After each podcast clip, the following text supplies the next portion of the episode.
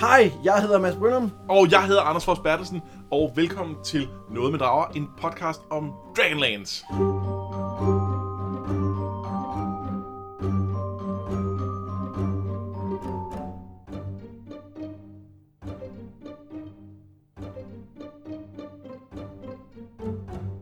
Vil gerne starte i dagens afsnit med at sige øh, stort tak til jer, der støtter vores podcast inde på nogetmeddrager.tier.dk, hvor man kan give en øh, fast skærv per afsnit, vi udsender. Det er super fedt, for det gør det nemmere for os at lave øh, podcasten. Ja, og helt konkret, så de penge, vi, øh, vi, vi øh, har fået her, dem har vi, øh, dem har vi, øh, dem er vi faktisk ved at investere nu. Ja. Øh, i, øh, I nogle bøger, der hedder Legender. ja. Eller Og Legends. Dragonlance Legends. Ja, for vi skal jo selvfølgelig videre, når vi engang er færdige med, med, med krønninger her, og det er der trods alt stadig nogle uger til. Øhm, så skal vi jo videre med, med legender, det er jo det, er jo, det er vi jo nødt til. Og vi har også, det, det kan vi også godt nævne. Vi har også investeret nogle af pengene i en øh, dejlig citronfuldmåne Ja, fra Netto. Den kostede så kun 2 kroner, så vi ja så, så der var lige råd til på bøger også. Lige råd til på bøger. Men i dag skal vi jo tale om uh, tredje og sidste uh, bog, tredje og sidste del af Dragons of Winter Night, som er den midt, det midterste bind af krønikerne, og som er der, hvor at, uh, hvad skal sige, at tingene for alvor går i gang. Altså nu, nu, nu sker der sgu ting og sager i, i den her historie. Hvor øh, synes du, Anders, at vi, øh, vi er henne, efter vi er færdige med den her bog, sådan i forhold til det store plotkamp mod det onde osv.? Jamen, så synes jeg virkelig, at man kan se, at vi er, vi kører i stilling til, til den store finale. Øhm, altså, i, i løbet af den her sidste bog, der lykkedes det jo rent faktisk at få, at få dræbt nogle drager på, altså ligesom ved, at der er nogle karakterer, der selv gør noget. Og ikke bare ved, at der er en eller anden gud, der viser vejen og, og laver crazy magi, eller, eller at der er en anden drage, der flyver ind i nogen, eller et eller andet. Det her, der, der, der, der, der har de mulighed for faktisk at gøre noget selv. Øh, de har de har magic items til at gøre det med. De har de her draglanser. De har en drageorb, som, som, som hjælper os og sådan noget. Men man kan ligesom se, at der er sket et, et magtskift, som gør, at, at vi godt kan fornemme, at der er en chance for at kunne gøre nogle ting i sidste bind.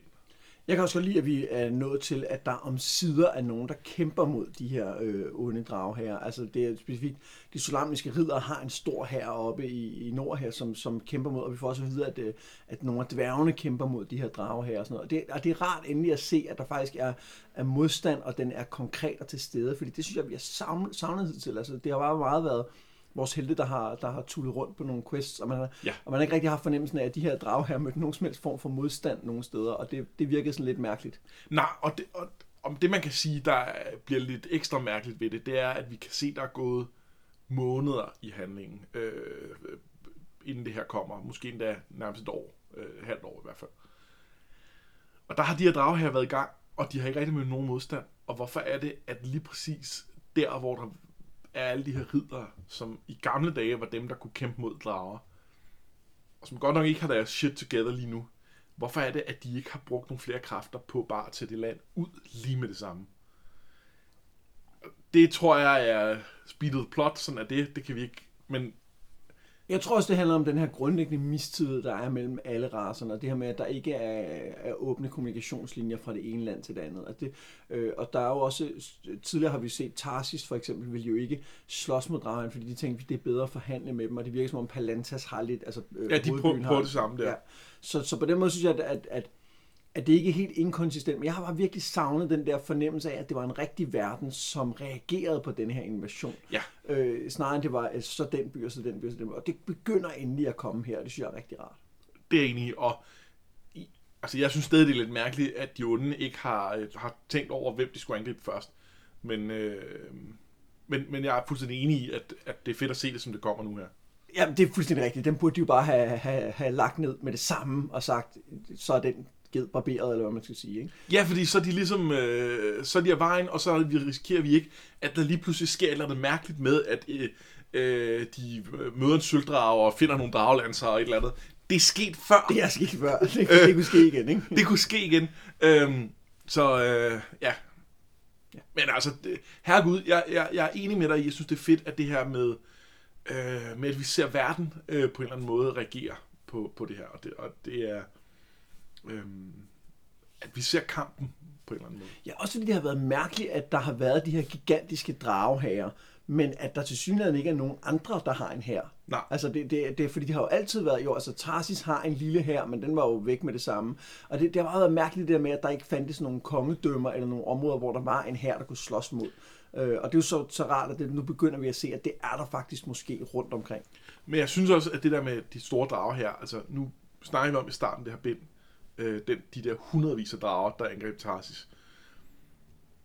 Hvis, hvis, man, hvis, hvis de her styrker kan, kan, kan tage hundredvis af drager med, så bliver hele kampen i slutningen af den her bog, den bliver lidt underlig. Fordi der har de så tre drager. Og, øhm, og hele den måde, det her tårn er bygget på, er ligesom... Altså, det, det, det, det er også i det, øh, i det scope, de ligesom kan arbejde med mod drager. Jeg, jeg tror, at vi bliver nødt til ligesom at, at, at sige i vores egne hoveder, at mængden af drager er øh, styret af, af, af regler for historier.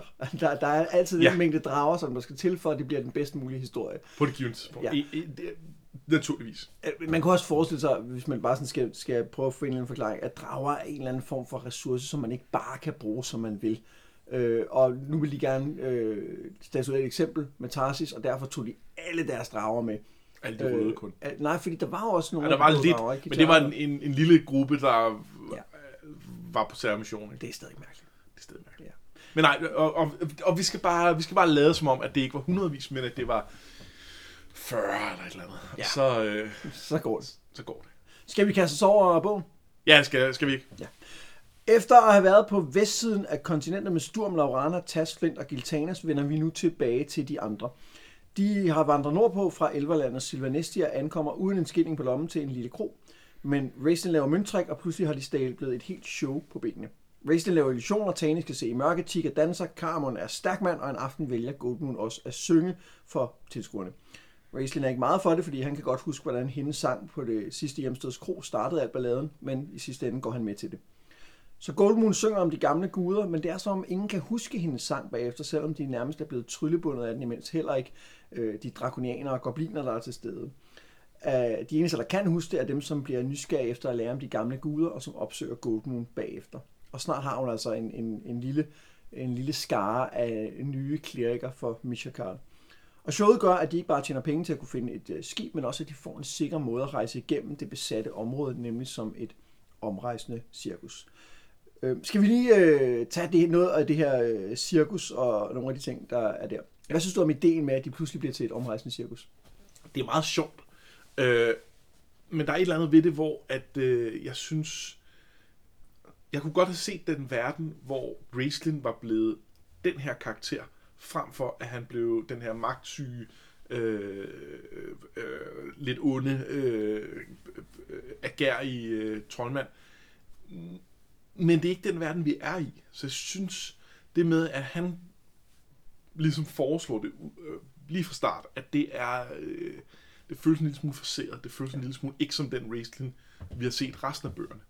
Øh, han, han vil være sig lidt mere ved det, øh, synes jeg. Men, men, øh, men jeg vil godt... Øh, altså, jeg vil godt have set den karakter, som var wrestling, der for fem år siden lod værd at tage den højeste magis prøve, men i stedet for blev øh, omrejsende øh, øh, cirkusgøjler, som, øh, som med lidt små magitricks. Gøjler Raistlin! Ja, og som altid, øh, altid tænkte på, hvad der kunne være blevet af ham, øh, hvis, han, øh, hvis han havde øh, søgt øh, magten. Og, øh, og, Ja, altså jeg synes, at der bliver faktisk, øh, der bliver faktisk sagt eksplicit, at han tidligere har forsørget dem ved at lave sådan nogle mønttrik og sådan noget. Så der.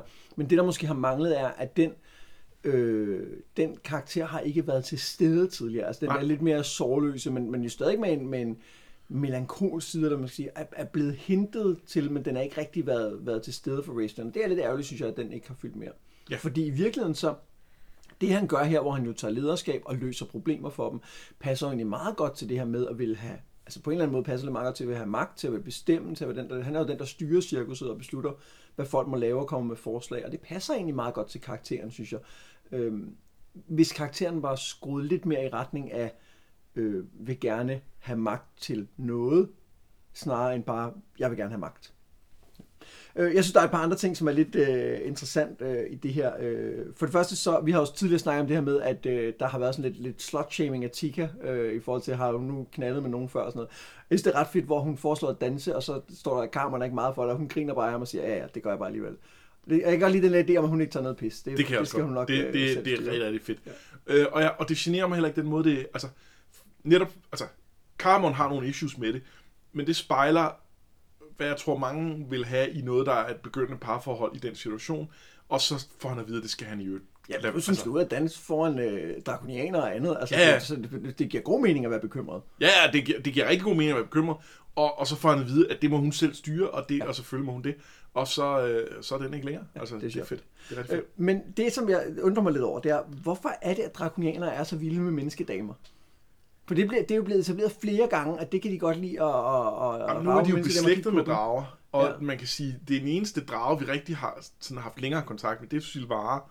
Hun er jo til til synligheden også, om ikke menneskemænd, så i hvert fald ikke dragemænd. Det er rigtigt. Der er... Så det er spørgsmålet om, om drager og deres øh, øh, slægtninge, øh, uden at komme for meget ind i, hvad, hvordan det hele hænger sammen med dragonianer, øh, om de simpelthen er tiltrukket af, af, af mennesker i det elver. og vil sådan jo noget. passe godt på den der klassiske øh, historie om drager, der bortfører unge, Ja. unge møer. Ikke? Ja, Øh, præcis, det, det, præcis. jamen, Det, det er sgu nok At de derfor. simpelthen har et, Ja. et, et iboende øh, sådan... Øh, Og de ved ikke hvorfor, de gør det bare. Det er bare, De gør det bare, det ligger bare. Og det bare sådan lidt, så står de der med det der, og tænker, hvad skal jeg med hende? Hvorfor? Hvorfor? Åh, oh, ikke igen! nu igen, ja. Og så kommer ridderne, og så kan vi slås. Og, øh, jeg vil bare gerne... Hvorfor kan jeg ikke møde en sød dragedame? ja, præcis. Er der, er der ikke hunddrakonianer? Det er ikke etableret, om der er det. Nej. Øhm, Øh, men, droner? men, jamen, det, det ved man ikke helt, vel? Nej, det Altså, faktisk vi har en idé om, hvor drakonierne kommer fra, men det synes jeg ikke, vi skal spoile nu. Nej. Så det bliver først afsløret i de næste bøger. Ja. ja. Øhm, og, en, og en anden ting, der er her, det er, at vi, øh, det, hele den her øh, østlige del af kontinentet er jo besat af drageherrene. Øh, og det, som jeg synes er lidt interessant, det er, hvor slemt er det egentlig at være besat? Fordi vi får for eksempel at vide, at øh, drageherrens øh, tropper får god løn, som de går ud og bruger ude i erhvervslivet og sådan noget. Jeg synes på det her tidspunkt, er det ikke tydeligt, at det er en, en, en ond magt, der har besat det her land. Nej. Altså, man kan sige, at det at, det at vil besætte alting, kan man argumentere for i sig selv har noget, noget, noget sådan ondt over sig. Det eller bare være USA eller et eller andet. Ja, jamen, nå, men det, det, jeg er helt med på, at vi ved jo godt, at det er de onde og sådan noget. Der er også, og der er også, øh, vi har set i Solos for eksempel, hvor de slår elver ihjel og er efter ja. Dem og sådan noget. Og det bliver også etableret senere, at man generelt ikke kan lide elver, fordi de er jo de gode. Men, men jeg synes bare, det er sjovt, at der ikke er, øh, de ikke, altså vi ser ikke, hvad skal man sige, krigens redsler i det besatte område. Der, der bliver antydet lidt, når de kommer til Flotsam senere, at øh, Der er i at, hvert fald en masse øh, patruljer, er og man ikke bare og- kan ja. gå, gå ud på gaden og sådan noget. Øh, og det kan man sige, nu er det jo også en amerikansk serie, så alene det, at ens frihedsrettigheder Ja. bliver begrænset, det, det, det er jo slemt nok. Øh, og, og det er i øvrigt heller ikke så sindssygt uenig i, i selv, at det er et problem. Men altså, øh, du har fuldstændig ret, det er ikke, altså, det er ikke sådan, at vi ser sindssygt mange slemme ting, men i, i hvert fald ikke lige her, men altså, der var jo omvendt de der slaver, Helt sikkert. Jeg synes bare, det, og, og, det er lidt det sjovt, at det bliver meget sådan... udrensning af øh, elver og sådan noget, det, det, det virker som om, det er meget regionalt, men der står specifikt, at, at her, at der er de gået mindre hårdt til den. Ja, Øh, det er det, er, tyndt befolket, det er lidt afsides område. Ja. Det er, øh, de, de har ikke følt, at der var behov for at slå helt så hårdt Jamen, det er rigtigt. Og de brændte jo også Tarsis og Solas af, skal vi lige huske. De Ikke? har brændt byer af, de har øh, lavet folk til slaver, og de har lavet, Okay, de er mega forsøgt onde. at lave etnisk ja, udrensning okay, af er elverfolk. me- Jamen, det er elver. Er de ikke lidt irriterende? Åh, oh, men, men etnisk udrensning alligevel. Vil elverne ikke gøre det samme, hvis de fik muligheden? Ej, det ved jeg godt, det vil de ikke, for elverne er jo gode. Ikke alle men, sammen i hvert fald. Nej, men Måske et par. par af dem. Ja, Ja, det- det... helt sikkert. Hos de solamniske ridere er Sturm i mellemtiden under anklage, blandt andet for at have udvist kujonagtig adfærd. Det er ham mod Derek Crownguard, og det ser ikke godt ud. Ridderne er ramt af rænkespil, og Derek håber åbenlyst at fremme sin egen position ved at ramme Sturm, og gennem ham hans fars gamle ven, Lord Gunther. Men takket være lidt politisk snille lykkes det hans øh, mentor, altså Lord Gunther, ikke bare at få gjort Sturm til rigtig ridder, men også til en af kommandørerne af den her, som skal til Palantas for at kæmpe mod dragherrene. Tilbage nær Flotsam har Raistlin deres vogn for sig selv. Han tænker på deres tid som omrejsende cirkus og på, hvor nærmest lykkelig han har været. Men a mage gotta do what a mage gotta do, så han finder drageorben frem og begynder en hektisk kamp om kontrollen over den. Han ved ikke, hvordan han kender ordene, der aktiverer den, men det gør han bare. Og selvom han flere gange er ved at tabe, ligesom elverkongen Lorik gjorde, så sejrer han til sidst og får kontrollen. Og som noget af det første røber Orben, at i Palantas store bibliotek findes der bøger med elgamle formularer, som kan blive hans. I mellemtiden taler Tigger og Caramon om deres forhold eller mangel på samme. Chica er klar, og det er Cameron egentlig også, men han siger, at han ikke kan, før Raistlin har fundet sin egen styrke. Under prøven i den højeste magis tårn lærte han, at Raistlins styrke skal redde verden, og derfor må han, altså Cameron, jo være hans ydre styrke. Han elsker Tigger, men kan først være sammen med hende, når han kan dedikere sig 100% øh, til hende. Ser vi øh, konturerne af en mere interessant Cameron her? For jeg har jo snakket om før, at han er altså en lidt kedelig karakter indtil videre. Det synes jeg 100% vi gør. Altså, her, øh, her er jo pludselig også en konflikt, fordi hidtil, der har hans, hans stik ligesom været, ud over det med at være sulten hele tiden, som der jo også er et callback til bogen, så er, øh, så har hans eneste ting været, at han, øh, at han passes på Raistlin. Ja. Og det er sådan lidt kedeligt. Men nu er der jo pludselig en anden, han måske var interesseret i at bruge meget sin tid sammen med.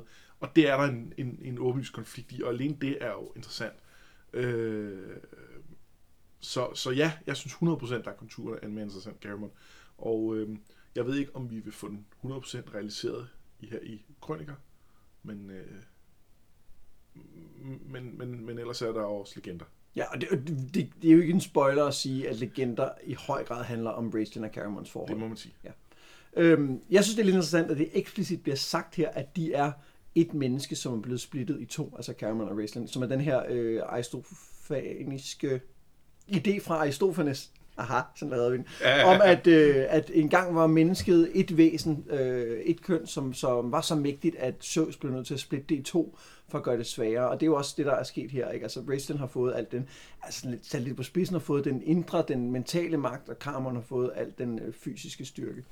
Øh, og det synes jeg er ret interessant. Det er interessant, og det, man kan sige, det ved vi jo ikke nødvendigvis, om det er rigtigt, men men ideen om det, synes jeg er interessant. Og det, de har fået det at vide, tror jeg, af Parsalian, altså det fra den højeste magi. Ja, ja, men altså, hvad ved han? Ja, det er du ret i. Han ved åbenlyst ikke ret meget. Øhm, man kan sige, at der er i hvert fald noget med, at, øh, at hvis det er sådan, så er, så er Carmen ligesom dømt til at være svag mentalt. Øh, og det er jo et interessant spørgsmål, om han er det. Ja. Øh, som heller ikke den her bog, vi kommer til at Nej, men han har, jo, han har jo i hvert fald ikke den samme øh, magiske styrke i sig. Det har han ikke. Øh, og, og han har jo ikke den samme magt alene på grund af sit intellekt eller på grund af sin Nej. mentale styrke. Så på den måde, men han, har han er jo voldsomt stærk og en, en meget dygtig kriger, og det, det, der er jo forskellen på de to. Ja. Men, men jeg synes bare, det, jeg synes, det er interessant, at der også, fordi det er rigtigt, at der er konflikten med Tigger, som er på den ene side, der hiver hjem, og Racing, som hiver hjem. Men det er jo ikke bare Racing, der hiver hjem, fordi han har fået at vide, at Racing kan redde verden. Og, og så bliver det også, altså... Så øger man ligesom stakesene, ikke? Altså, ja. det er ikke kun et spørgsmål om, at det er ens bror, man skal passe på, ja. fordi man holder af ham, og, og sådan ligesom, at det er sådan, det er. Øh, det er også potentielt verden, man skal passe på. Ja, og, og det forklarer måske også lidt af, hvorfor Raistin nogle gange er så nederen. Og det er måske, fordi han føler, at, at der er noget, der er blevet taget fra ham. Ja. Altså konkret er han jo blevet sværere efter prøven, så på den måde er der noget der. Men også at alene det, at de er blevet splittet to, føler han måske, at, der, at hans styrke, som burde have været hans, er blevet taget fra ham. Ikke? Jo. Og i stedet for må han, øh, må han, øh, er han afhængig af Carmons øh, godhed. Ikke? Jo, jo, det er rigtigt. Og, øh, men det er jo så interessant, at han har det, altså at han så ser det så meget som, at det var ham, der mistede noget sejt til, til... Ja, ja, det kunne lige så godt have været den anden vej. Det kunne godt have været den anden vej, ikke? Altså, det er jo, fordi han er en stor fed egoist. Ja, ja, men, men, det, men det synes jeg er... Ja. Altså, det, det er stadig interessant på en eller anden måde. Og jeg synes på en måde, det er ærgerligt, at, fordi det, en, en interessant konflikt, der kunne have været i forhold til, fordi uh, Raisin er jo ikke sød over for Tika på noget tidspunkt rigtigt. Nej. Øh, og man kan godt arbejde med tanken om, at det er fordi, han er bange for at miste Cameron til hende. Ja. Øh, og miste den støtte, som Cameron trods alt giver ham, også selvom han nogle gange hader at uh, skulle være afhængig af den. Og den synes jeg godt, man kunne have, kunne have gjort mere eksplicit. Jeg synes godt, man kunne uh, simpelthen have, have skrevet ind, at det er derfor, at, det, at der er en ja. angst i Raistin. For det vil gøre ham meget mere interessant. Det vil gøre hans, hans øh, vrede og hans sarkasme og hans, hans nederenhed vil være mere interessant, hvis den kom af, af, af skrøbelighed. Eller hvis ja. det var en, en For nu virker det bare sådan lidt småligt. Ja, super småligt. Øh, og, og det kunne rent faktisk være noget, noget, lidt, noget der rørte os lidt mere. Ja. Øh, og ellers kunne man have lavet, lavet være at have det. Ja. Fordi det er også en lille smule sådan til højre benet. Altså, den, det, det kunne også være interessant, hvis han faktisk var sød ved Tika. Ja. Øh, det kunne også være kommet nogle interessante ting ud, over, ud af. Og jeg synes, den løsning med, at han er nederen, men vi aldrig rigtig kommer ind på, hvorfor han er det, det, det synes jeg nærmest er den mindst interessante Ja. ja. vej, de kunne gå. Jeg er helt enig. Tilbage hos øh, ridderne, da Lord Gunther kommer hjem, møder han Tasselhoff og Fisban. Fisban ved selvfølgelig alt om drageorben, og også om den tønde med det gode øl, der står gemt nede bag trappen. Han forlanger at se orben, men bliver nærmest skrækslagen, da han hører, at gnomerne har den. Gnomerne er en opfinderrace, og i deres bjerg møder Tas og Fis, ja, det er det, er det de hedder nu. De møder gnomen Gnosh, som har som sit livsværk at studere drageorben. Og jeg kan ikke helt finde ud af, om gnomerne er lidt sjove, eller om de bare er vildt irriterende. Men efter en tur med katapult op til 15. sal, så bruger Fispan Orben ikke til at kontrollere drager, men til at se ind i fremtiden. Og han ser to veje foran dem. En let, som med tiden vil lede til mørke, eller en svær og håbløs vej, som måske kan ende med håb. Han ved, hvad der skal gøres, men siger, at det i sidste ende ikke er op til ham. Nej, nej, siger Tas, det er nok noget, som vigtige folk skal beslutte. Og det skal de på Hvidstensrådet, som ikke er relateret til Hvidstensgruppen. Det er to separate ting, det her. Her mødes mennesker, elver og gnomer, og i mere fredelige tider også dværge og kendarer for at diskutere vigtige ting. Sidst gik det ikke så godt, og sådan ender det også denne her gang. Elverne er kommet for at få drageorben, og de er krig mod ridderne, da de ikke vil udlevere dem. Tasselhoff bliver mere og mere frustreret, og til sidst tager han en drastisk beslutning og smadrer orben mod den hvide klippe, der har givet rådet dets navn.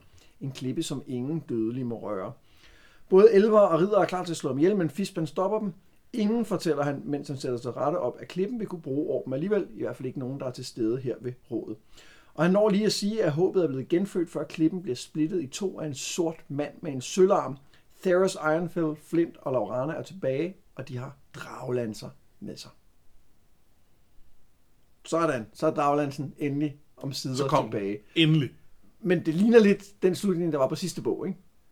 Jo, altså sagde, nu endnu kan en vi gang. smide nu kan. Ja, og nu er den her. Ja, nu er Nu den kan, nu kan I se den. Ja. Her er den. øhm, men det er meget fedt, den kommer ind sådan, øh, og afbryder det der råd og sådan Ja. noget. Det synes jeg er... Jeg synes, der er nogle, øh, nogle ting, vi lige skal snakke om her. Forskellige Ja. ting. For det første, skal vi starte med Fisban, Gnomer? Gnom, øh, jeg vil gerne snakke om gnomer. Så lad os snakke om rådet. Okay, da vi startede den her podcast, vi startede med første bog for nogle måneder siden, der, der bed jeg mærke i rigtig mange ting, hvor jeg synes, det lignede rollespil, når de spillede, eller når, de, når, de, når handlingen foregik. Og det har jeg egentlig ikke tænkt særlig meget over i løbet af øh, det her seneste bind. Det virker som om, altså det er noget med, som jeg har forstået på dig, at de er kommet foran på det tidspunkt, da Ja, de altså, den. forskellen er, at de lavede modulerne først med, med Dragons of Awesome Twilight, og så skrev de bøgerne bagefter, hvor her har de skrevet bøgerne, og så har de lavet modulerne færdige. Ja, Så de har spillet nogle af tingene, det kunne jeg forestille mig, men de har ikke skrevet de endelige moduler Nej. færdige. jeg synes, man kan mærke i det, det, det her bind, at, at det er en bog, som, som bliver skrevet for at sk- skrive en bog. Ja. Øh, og, det, og det klæder den generelt godt. Lige her, der synes jeg, at rollespilsverdenen dukker op igen. For vi har et helt kapitel om gnomer, som basalt set, det eneste vigtige, der kommer ud af det her, det er det, at øh, Fisban piller ved drageåben og øh, får nogle tanker om, om fremtiden Ja. det kunne de have, den kunne have stået inde på øh, Gunthars kontor, og så kunne de have klaret det på en side. Det er kun for at vise den her del af deres, deres kampagneverden, som der er nogen, der gerne vil spille i, fordi de synes, gnomer er sjove. Øh, det har ingen berettigelse i forhold til det, den overordnede historie. Det er kun for at showcase deres, deres øh, kampagneverden. Det er jo så fint nok, hvis man synes, gnomer er sjove. Jeg synes, de er forfærdelige. øh, så det var, det, det, det, det var ikke det fedeste kapitel for mig at læse. Men altså, fair nok, smag og behag. Det, øh, det er også, det er, ud, altså, det er ikke bare en, en, en bog, det er lavet som showcase af deres verden. Det er den, den, den del af pakken, man køber. Jeg, jeg er fuldstændig enig i, at, øh, at det er helt fuldstændig ligegyldigt med de her gnomer. Øh, jeg kan ikke lade være med at synes, at det er lidt sjovt. Jeg synes, den her idé om den udulige opfinderrace, som, som finder teknisk besværlige løsninger på alt, som, altså i stedet for en trappe, så har de katapulter og sikkerhedsnet, som skal gribe folk, og en, en spand med svampe, der røver på gulvet, så det er nemt at rydde op bagefter, hvis nogen ikke bliver reddet og sådan noget. Jeg synes, det jeg, jeg, synes, jeg kan godt se komikken i det, men i forhold til det store plot, nej, de, de, er, de er næsten ligegyldige. Jeg synes dog, at Gnosh, som er den her gnom, der har som, som sit, altså gnomer har et livsværk. Hvis de ikke får det livsværk, så kan, de, så kan deres familie ikke komme til efterlivet. Og jeg kan godt lide, i øvrigt interessant jo, at hos gnomerne, der er efterlivet der stadigvæk, selv efter at guderne er forsvundet. Det har jeg ikke tænkt Ja. på før nu. Det er lidt mærkeligt, men, men jeg kan godt lide den her Gnosh, fordi han er sådan en, en han bliver en, en sympatikarakter, sådan en, der står lidt ud for det hele, og bare bekymrer, han bare gerne fortælle, hvad han har lært om drageorben, han bliver så bange, når den, når den senere går i stykker og sådan noget. Og, det, og sådan synes jeg, han fungerer meget godt, men vi har ikke behøvet at høre om bjerget. Nej. Vi har ikke behøvet at høre om, hvorfor at øh, bjerget hedder det, det gør, og vi har ikke behøvet at få hele historien om at komme op ad bjerget og ned igen og sådan noget. Det, det bliver meget langt. Og de der mange, mange net, der når bliver aktiveret i løbet af det Ja. kapitel, og ikke aktiveret, fordi så virker det ikke. Og så, Og vi vender endda tilbage til det lidt senere, hvor at, at uh, Fiskman står og snakker med gnomerne med et nyt våben, og som er fuldstændig ligegyldigt. fuldstændig. Ja. Øh, ja, men det, det er gnomerne. Øh, men nu har vi nævnt Fiskman. Jeg synes, det er interessant, at nu begynder vi at få nogle hints af, hvem Fiskman er og hvad han kan. Altså alene det her med, at han jo altid formår at tale folk ned. Ja. Altså det gjorde han også med, med Elverkongen øh, tidligere, da, da han mødte ham, og det gør han også her ved rådet. Og det synes jeg er... Nej, undskyld, ikke ved Elverkongen. Det er nu, han taler Elverkongen ned. Ja. Ja. Men der var også øh, elementer af det tilbage i, øh, i øh, bog 2, da, da de blev ført til Qualinesti. Det er rigtigt, ja, øh, Øh, hvor, øh, hvor, hvor han var med til at, det er rigtigt. at, at, at, om ikke tale ham ned, så i hvert fald tale ham på ret Ja, kurs. det gjorde han nemlig. Jeg, øh, det, det ligner lidt hinanden. De, de spejler hinanden, de Ja. to Øhm, situationer. og, og jeg synes, det er interessant, at han tydeligvis er en, han er tydeligvis en, der trækker i tråden. Ja. Altså han er en, der får ting til at ske ved at nudge folk i den rigtige retning. Og, øh, og sørge for, at de er på det rigtige sted på det rigtige tidspunkt. Det er også åbenlyst ham, der sidder i kronen og sætter hele det her ballade op, som gør at vores eventyr tager afsted på questen i første omgang. Men der er en, en, en passage, fordi Elistan, øh, klerikken, har jo gerne vil mødes med, øh, med Fisman, men det ikke lade sig gøre. Og de Ja, møder det er lidt så, senere i bogen her, ikke? Men øh, øh, det er rigtigt. Skal vi gemme det til senere? nej, lad os bare tage den nu. Altså, det kan folk godt op til herfra. De har læst hele bogen Ja, okay. fra. Øh, Nu, nu snakker vi om det. Ja, der er scener, hvor at, øh, at Elistan møder ham tilfældigvis på stranden, og så øh, siger han, øh, øh, så siger Fishman, åh, har vi ikke mødt hinanden før? Og så siger han, øh, Elistan, indeed we have, sir. I did not realize it before now, and though we were but lately introduced, I feel that I have known you for a long, long time. Ja. Og hvad er det, der for nylig er sket med Elistan? Ja, det er jo blandt andet hans religiøse vækkelse. Ja. Øh, så der er et eller andet der, ikke? Der er en forbindelse der. Det synes det bliver mere mere tydeligt, at Fishman åbenlyst har en forbindelse til de, de, De- gode, de gode guder. Han er en, en avatar for dem, eller noget lignende. Eller noget lignende, uden vi helt kan vide hvad. Og der er, der er et par ting mere, ikke? Fordi det, det, da, da han forsvinder i første bind, der er det jo... Der regner de med, at han, han er splattet ud under et, Ja, et det er masse. Tesla har hørt ham splatte ud. Ja, han har hørt om splattet ud, det er sådan der. Øh, så han burde være død. Og det er han jo så tydeligvis ikke. Det er jo ikke almindeligt, at folk overlever det, bare fordi de er troldmænd. Altså, øh, troldmænd burde kunne gøre, at de ikke splattede ud, men, Ja. men det... Ja. Og da de så finder ham næste gang, der er det så i det her meget, meget, meget, meget afsides øh, helligdom til huma og sølvdrager og øh, altså Og hvor de jo kun er ved et tilfælde, ikke? Altså, kun er ved et de- tilfælde, de, og tilfælde, fordi de, er på de, og kender en sølvdrag, Ja. som er som er øh, et helt crazy, mystisk væsen, som, som øh, øh, altså, det er jo ikke noget, alle Kaganesti-elverne kan finde hen til det her. Nej. Det er hende, der kan det specifikt. Det, det, det tyder også på en kobling. Ja. Og så er der jo den helt åbenløse i det her kapitel, som vi lige har gennemgået, at han jo læner sig op af den her hvidstensklippe. Ja. Og der bliver flere, der bliver to gange i kapitlet sagt, den må ingen dødelig røre ved. Ja. Øh, så der har vi også en indikator af, at han er altså han nok ikke er øh, helt dødelig. Nej, han er ikke en helt almindelig troldmand, ikke? Nå, det er meget interessant. Og jeg synes jo også en interessant ting ved det her øh, det er, at øh, vi ser øh, mistroen mellem raserne igen, som har været en, en ting i hele serien indtil videre. Af, af, oven på kataklysmen, der er der ikke nogen, der er gode venner. Og det, jeg kan godt lide, at det stadigvæk øh, spiller en rolle i Ja. serien.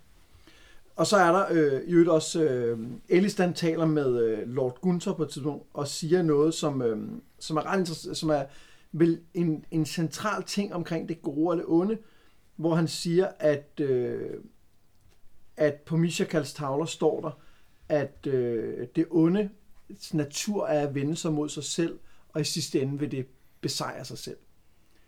Og ja, Det er jo spændende, om det er det, der kommer til at ske. Det er spændende, om det kommer til at ske, men det, men det er i hvert fald interessant. Og det er, jeg synes, det er især det er interessant at bringe op lige i forbindelse med det her råd, hvor at meget tyder på, at det gode er ved at vende sig ja. mod sig selv. Øh, det er jo netop det, de er i gang med. Ja, så kan man så spørge, hvad kommer først, hønen eller ægget? Ikke? Altså, er det, det, er det det at vende sig mod sig selv, der er det onde, eller er det fordi, man er ond, man altid vender sig mod sig selv? Det, Det er ikke entydigt. Nej. Nå. Bagefter rådet, så tager elverne tilbage til Ergot, men Laurana tager ikke med dem. Hun har allermest lyst til at tage ud og lede efter Tanis, også selvom hun ved, at det ikke giver mening. Men Lord Gunther vil gerne have hende til Palantas. Han har nemlig fået frafaldet anklagerne mod Sturm, og det vil være et hårdt slag mod Derek, hvis hun viderebringer nyheden om, at han nu kan blive en ægte for alvor ridder. Men vi får også at vide, at Giltanas og Silvara er draget ud på en farefuld færd, og så er der det der lille hint om, hvem øh, Fisban er. Det kommer så her. I den anden ende af kontinentet er de andre nået til byen Flotsam på kanten af Blodhavet, som er der, hvor præstekongens by Istar lå, inden guderne kastede et øh, bjerg ned over den. De håber på at få et skib mod, ja, hvorhen Palantas, siger Raistlin, fordi der er de der bøger, han gerne vil have fat i, men de er ikke helt sikre.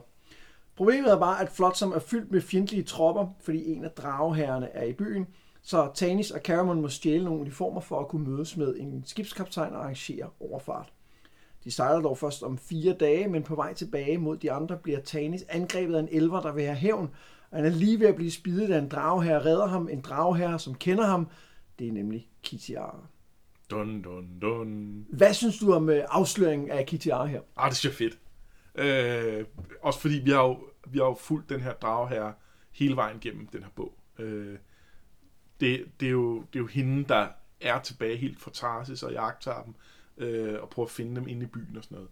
Øh, forfølger dem mod Silvanesti og så Ja, det bliver også sagt direkte. Det bliver sagt direkte, Hvis det- man ikke havde gættet det. hvis man ikke, men, men øh, og det synes, jeg, det synes jeg er rigtig fedt. Altså, øh, når nu vi har, hun har jo stået på første side, ikke med sin egen entry, øh, men, men hun stod ind under Tanis som, som værende en af de, de her love interest, han havde, som han har splittet mellem. Hun har været central fra start, og vi har ventet, vi har ventet, og vi har ventet, vi har ventet næsten øh, to tredjedel af hele bogserien med at introducere hende. Så skal hun eddermane med os være interessant, når hun så kommer. Og så viser det sig, at hun ikke bare er en del af de ondes herrer, hun er faktisk en af de øverste, øverste officerer inden for det. Jeg synes, det, jeg synes også, det fungerer fremragende. Jeg synes, det der med, at endelig er hun med. Altså, Ja. det, det, det er simpelthen en forløsning, at, at der endelig er den her karakter, som har fyldt mega meget. Jeg synes, det er så godt det her med, at netop at hun er, er blevet er på modstanderens hold, men jo er det troværdigt i forhold til den beskrivelse, der har været af hende. Hun ja. Ja. er altid blevet beskrevet som en opportunist, som en dygtig kriger osv., så det giver fuldstændig mening, at hun selvfølgelig er blevet en drage her. Altså selvfølgelig er hun ikke en eller anden menig officer. Hun er en af dem, der står allerhøjst på, øh, i rangorden. Jo, og nu vi snakker om det med, hvor slemt det var at blive besat, og det ene og det andet. Der er jo nogle af dem, altså Verminard var jo fanatisk og var øh, hadede elver. Ja. Øh, hvor man fornemmer lidt mere, at Kichara er her ikke, fordi hun er super ond.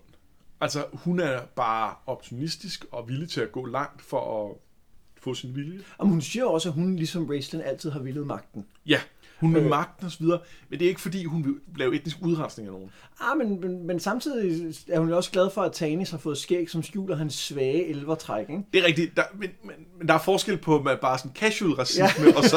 Øh, og så øh, Full-blown holocaust, det er, ja. ja. det er rigtigt. Øh, Men, øh, ej, jeg, jeg, det er rart, at hun endelig er med, og jeg synes, jeg, jeg, jeg synes stadig, når man læser, at nu har den skær det der, fordi det var virkelig en, what the, altså, det var, det var et sindssygt øjeblik, det der pludselig var, hun stod der og var, var, øh, var blevet ond, virkelig. Ja.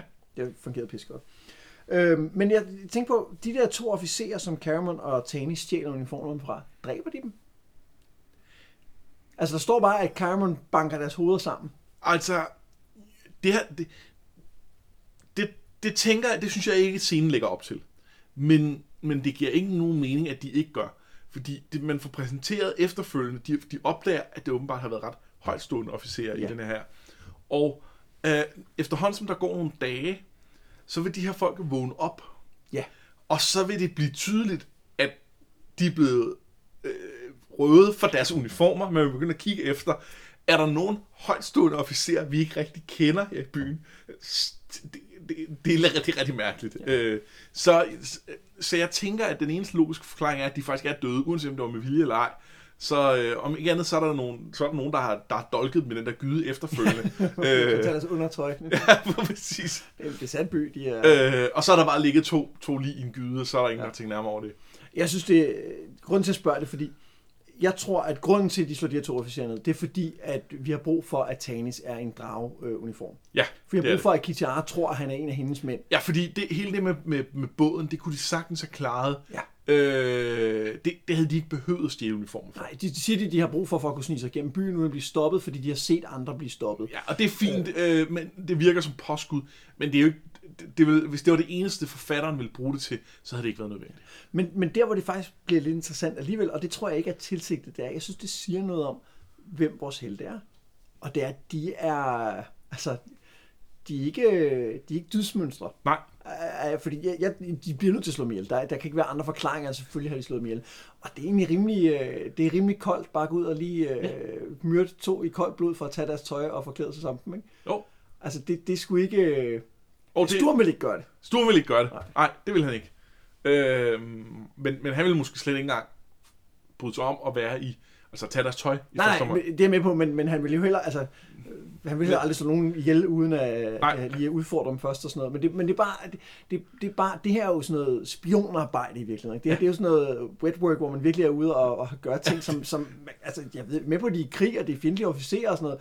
Jamen, jeg, har, jeg har ikke noget kæmpe øh, sådan etisk problem med, at de gør det, men det er en markant ting. Det er en, det er, det er en ting, hvor de ikke er skinnende, skurede, rene helte. Ja, de, er bare, de viser bare en kynisme, Der er en som kynisme, som, som jeg synes er fed. Ja, altså, helt enig, øh, det er Øh, rigtig fedt. Men, men så i forhold til det der med, at med, med, om deres cover virker i forhold til det med, om de der officerer er, er blevet dræbt ej. Der er et eller andet i hele tonen omkring den måde, Kichara og Tanis interagerer på, øh, hvor jeg faktisk er lidt i tvivl om, om hun tror på ham.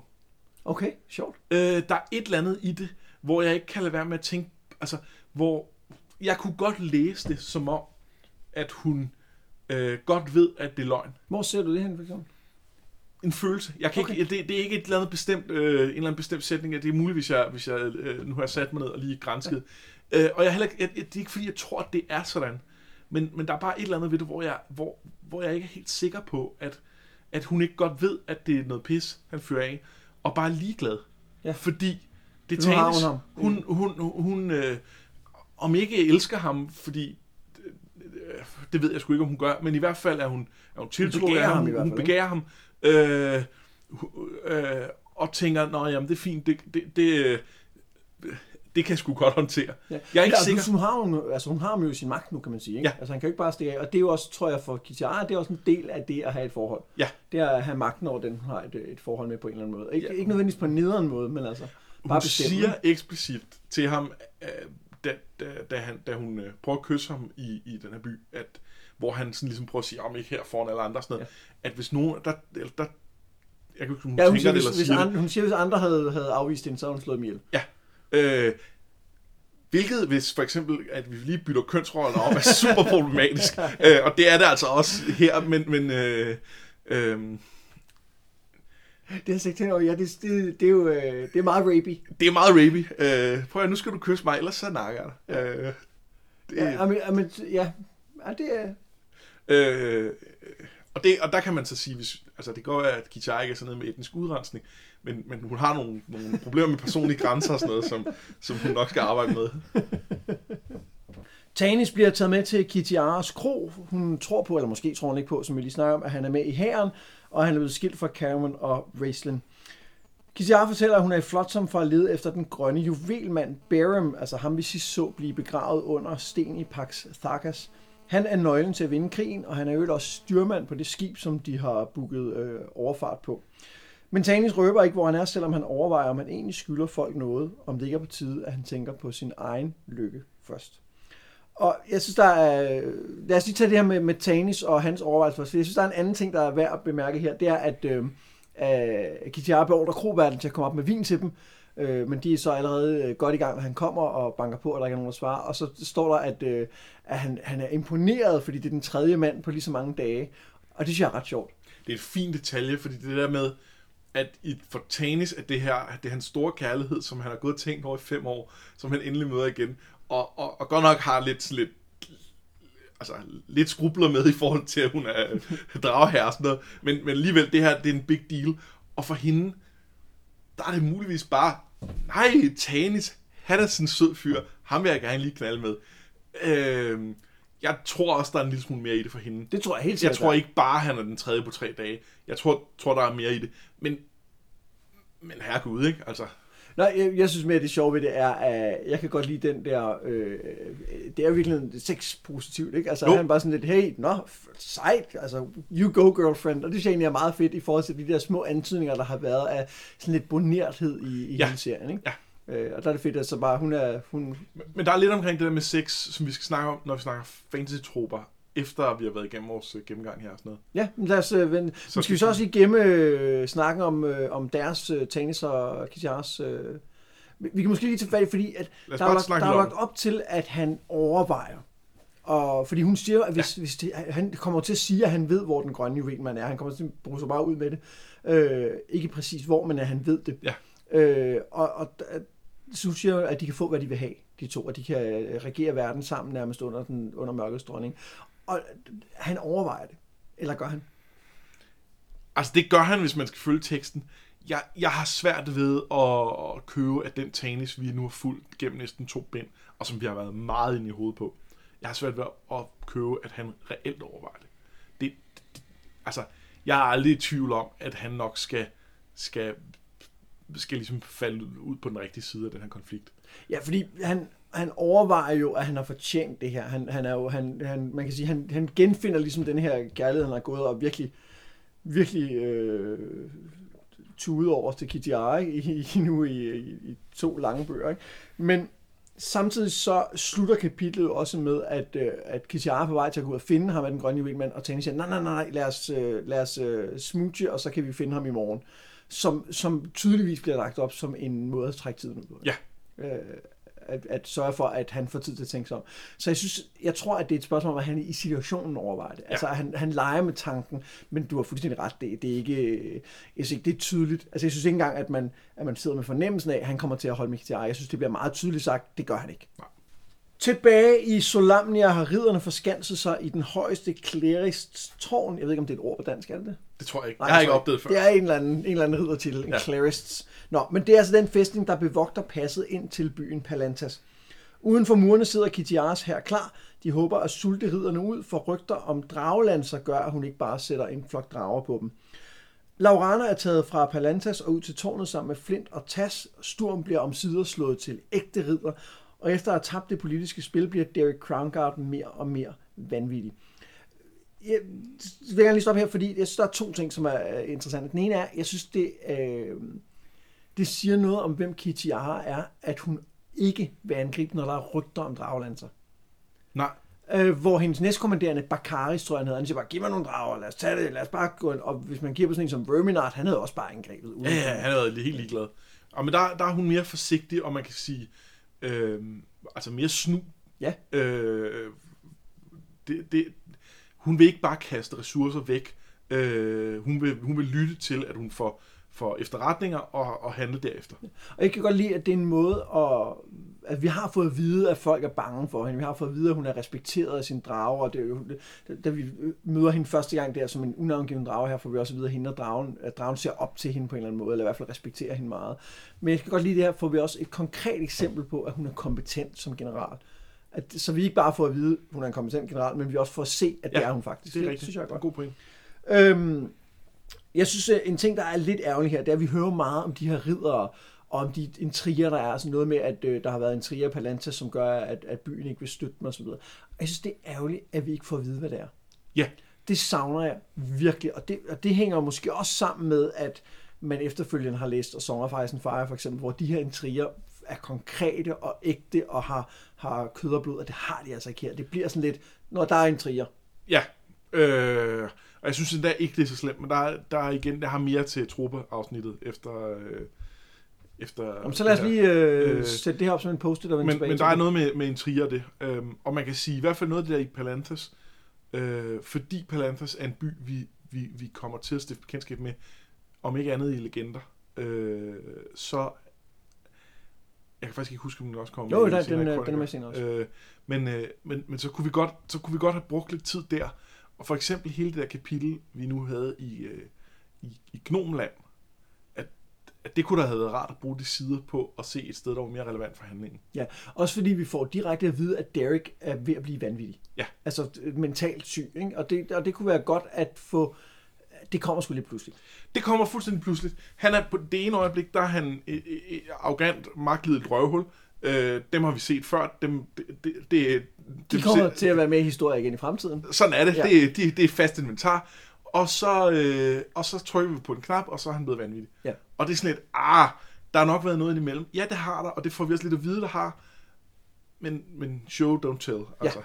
Fordi for eksempel den retssag, der er mod Sturm, den øh, viser meget tydeligt, hvordan den der manøvreren rundt på, på banen, den fungerer. Og det synes jeg Ja. fungerer meget, det er meget bedre. Meget bedre. Nå, skal vi øh, gå videre til øh, den spændende afslutning? Ja. ja. Øh, Tasselhoff går på opdagelse i tårnet med den bizarre grundplan og finder til sin store ærgelse endnu en dragorb. Samtidig gør Derek klar til at vinde både krigen og sin ære tilbage med et storslået angreb ud mod drageherren. Men Sturm nægter at lade sin del af herren ride med, til trods for, at det er i direkte modstrid med riddernes lov. For som man siger, til helvede med loven for at se, hvor den har bragt os hen. Så Derek rider ud med dragherren, men dragherren er selvfølgelig klar. Ridderne de bliver besejret i en klassisk manøvre, og Kitty Ars næstkommanderende, fordi hun er jo selv i Flotsam, bringer de to ledere tilbage til tårnet og giver dem alle en dag til at overgive sig. Altså to, den ene er død, og den anden er døende. Det er, jo, det er jo den klassiske, sådan med falsk tilbage til, det er jo blandt andet, øh, virker det lidt som om, de har brugt øh, den manøvre, øh, som, øh, som romerne øh, falder for ved, øh, ved øh, øh Cannae, øh, hvor at det deres, øh, at, de, øh, de, hvad hedder det, øh, de kommer til at komme for langt frem. Ja, de fly, altså dragherren flygter fra deres angreb, og så omslutter de dem lige så Ja. stille. Øh, Jeg synes, det bliver præsenteret rigtig godt, fordi de kan ikke se kampen på grund af tåge og skygger og sådan noget. Og samtidig så passet, der har været lukket ned til Palantas, det åbner sig, så nu kan de få forsyninger, hvis de er heldige og sådan noget. Men øhm, så bliver Derek, han kommer tilbage og, og, og siger, at de, de flygtede foran os, det var en storslået sejr og sådan noget. Og så først senere går det op for Sturm, hvad det er, der er sket. Ja. Og det er, jeg kan godt lide den måde, at det er, det, er, det er ikke noget, vi får at vide. Det er noget, Sturm selv tænker sig frem til. Det er det, der er sket. Og vi får også øh, måske et, et bud på, at Derek faktisk ikke er helt, øh, helt frisk i pæren. Ja. ja. Nå, de nægter selvfølgelig at overgive sig, og Laurana viser igen, hvor badass hun er ved lige at skyde ham, den næstkommanderende i armen, fordi som hun siger, hun er jo ikke en ridder, og hun er ikke bundet af deres æreskodex. Så de bliver angrebet, og selvom... Ja, hun kan se mørke. Nå, hun kan godt se mørke, ja, så det, Suck it. synes, det er mega fedt. Ja, det er vildt fedt. Ja. Nå, men de bliver altså angrebet, og selvom de kun er omkring 100 ridder tilbage, så overlever de den første dags øh, stormløb på øh, fæstningen. Men på anden dagen trækker dragherren så pludselig tilbage, og i stedet flyver der tre blå drager mod tårnet. Pludselig ser Laurana, hvordan de kan bruge orben, der står inde i tårnet, hvordan de kan fange dragerne i tårnets mærkelige porte og bruge dragelanserne til at dræbe dem. Men det kræver tid, for at de kan blive klar. Noget Storm giver dem ved at stille sig op på muren med sin svær og en bue, klar til at møde sin skæbne. Mens Sturm giver sit liv, bruger Laurana drageorben. Hun får den til at kalde på dragerne, som flyver direkte ind i tårnet, og orbens kalden får også hæren til at gå i oplysning, da den forstyrrer drakonianerne. Der har vi så svaret på, at de er lidt drager, de her drakonianere. Dragerne bliver fanget i gangene og dræbt af ridderne, undtagen Kitiaras, som takket være hendes bånd med den, modstår orbens kalden. Og hvis Sturms lige møder Laurana så Kitiara, som blandt andet røber, at Tanis er sammen med hende, men hun siger også, at herren snart vil være samlet og klar igen. Efter slaget begraver de Sturm, og Laurana holder en brandtale om at stå sammen mod det onde, der tror Kryn. Det er fint, og det er episk, og så får vi desværre ødelagt det hele ved en virkelig, virkelig lang sang om Impartial Skies. Åh, oh, Gud. Det, og det, det er den, vi har, vi har fået noget af den før, fordi det er ligesom, at øh, der er det her vers om Huma, og så har de brugt hver linje til at være, eller en, hvor der er strofe om Huma, og så har de brugt hver vers til at være en, starten på en ny strofe i den her Ja. ja. lange begravelsesang. At det er, det, altså den korte udgave er blandt de bedre digte, de har i, øh, i, i det her. Den lange udgave er lige så horribel Den, den tager bare al, al energien ud af den her afslutning. Det fungerer, det fungerer så godt, da Laurana står og holder den her tale, og, øh, og hun, hun siger det råt for usød, og, og det fungerer bare rigtig, rigtig godt, og så kommer der bare den her lange, lange sang. Øhm, men heldigvis så øh, kommer der også en fin afsked fra Tasloff og Flint, der siger farvel til Sturm, og så til sidst, langt væk i Silvanesti, der ser elverprinsessen Alhanna lyset gå ud i stjernejuvelen, som hun jo gav til, øh, eller dens tvilling gav hun til Sturm. Men i sorgen er der håb, for da hun i afmagt vil begrave juvelen, rejser et af de gustne sygelige træer sig pludselig i Silvanesti og lover, at måske er foråret på vej. Der er meget at snakke om. Ja, der er meget. Hvad, øh, hvor vil du gerne starte i forhold til øh, afslutningen?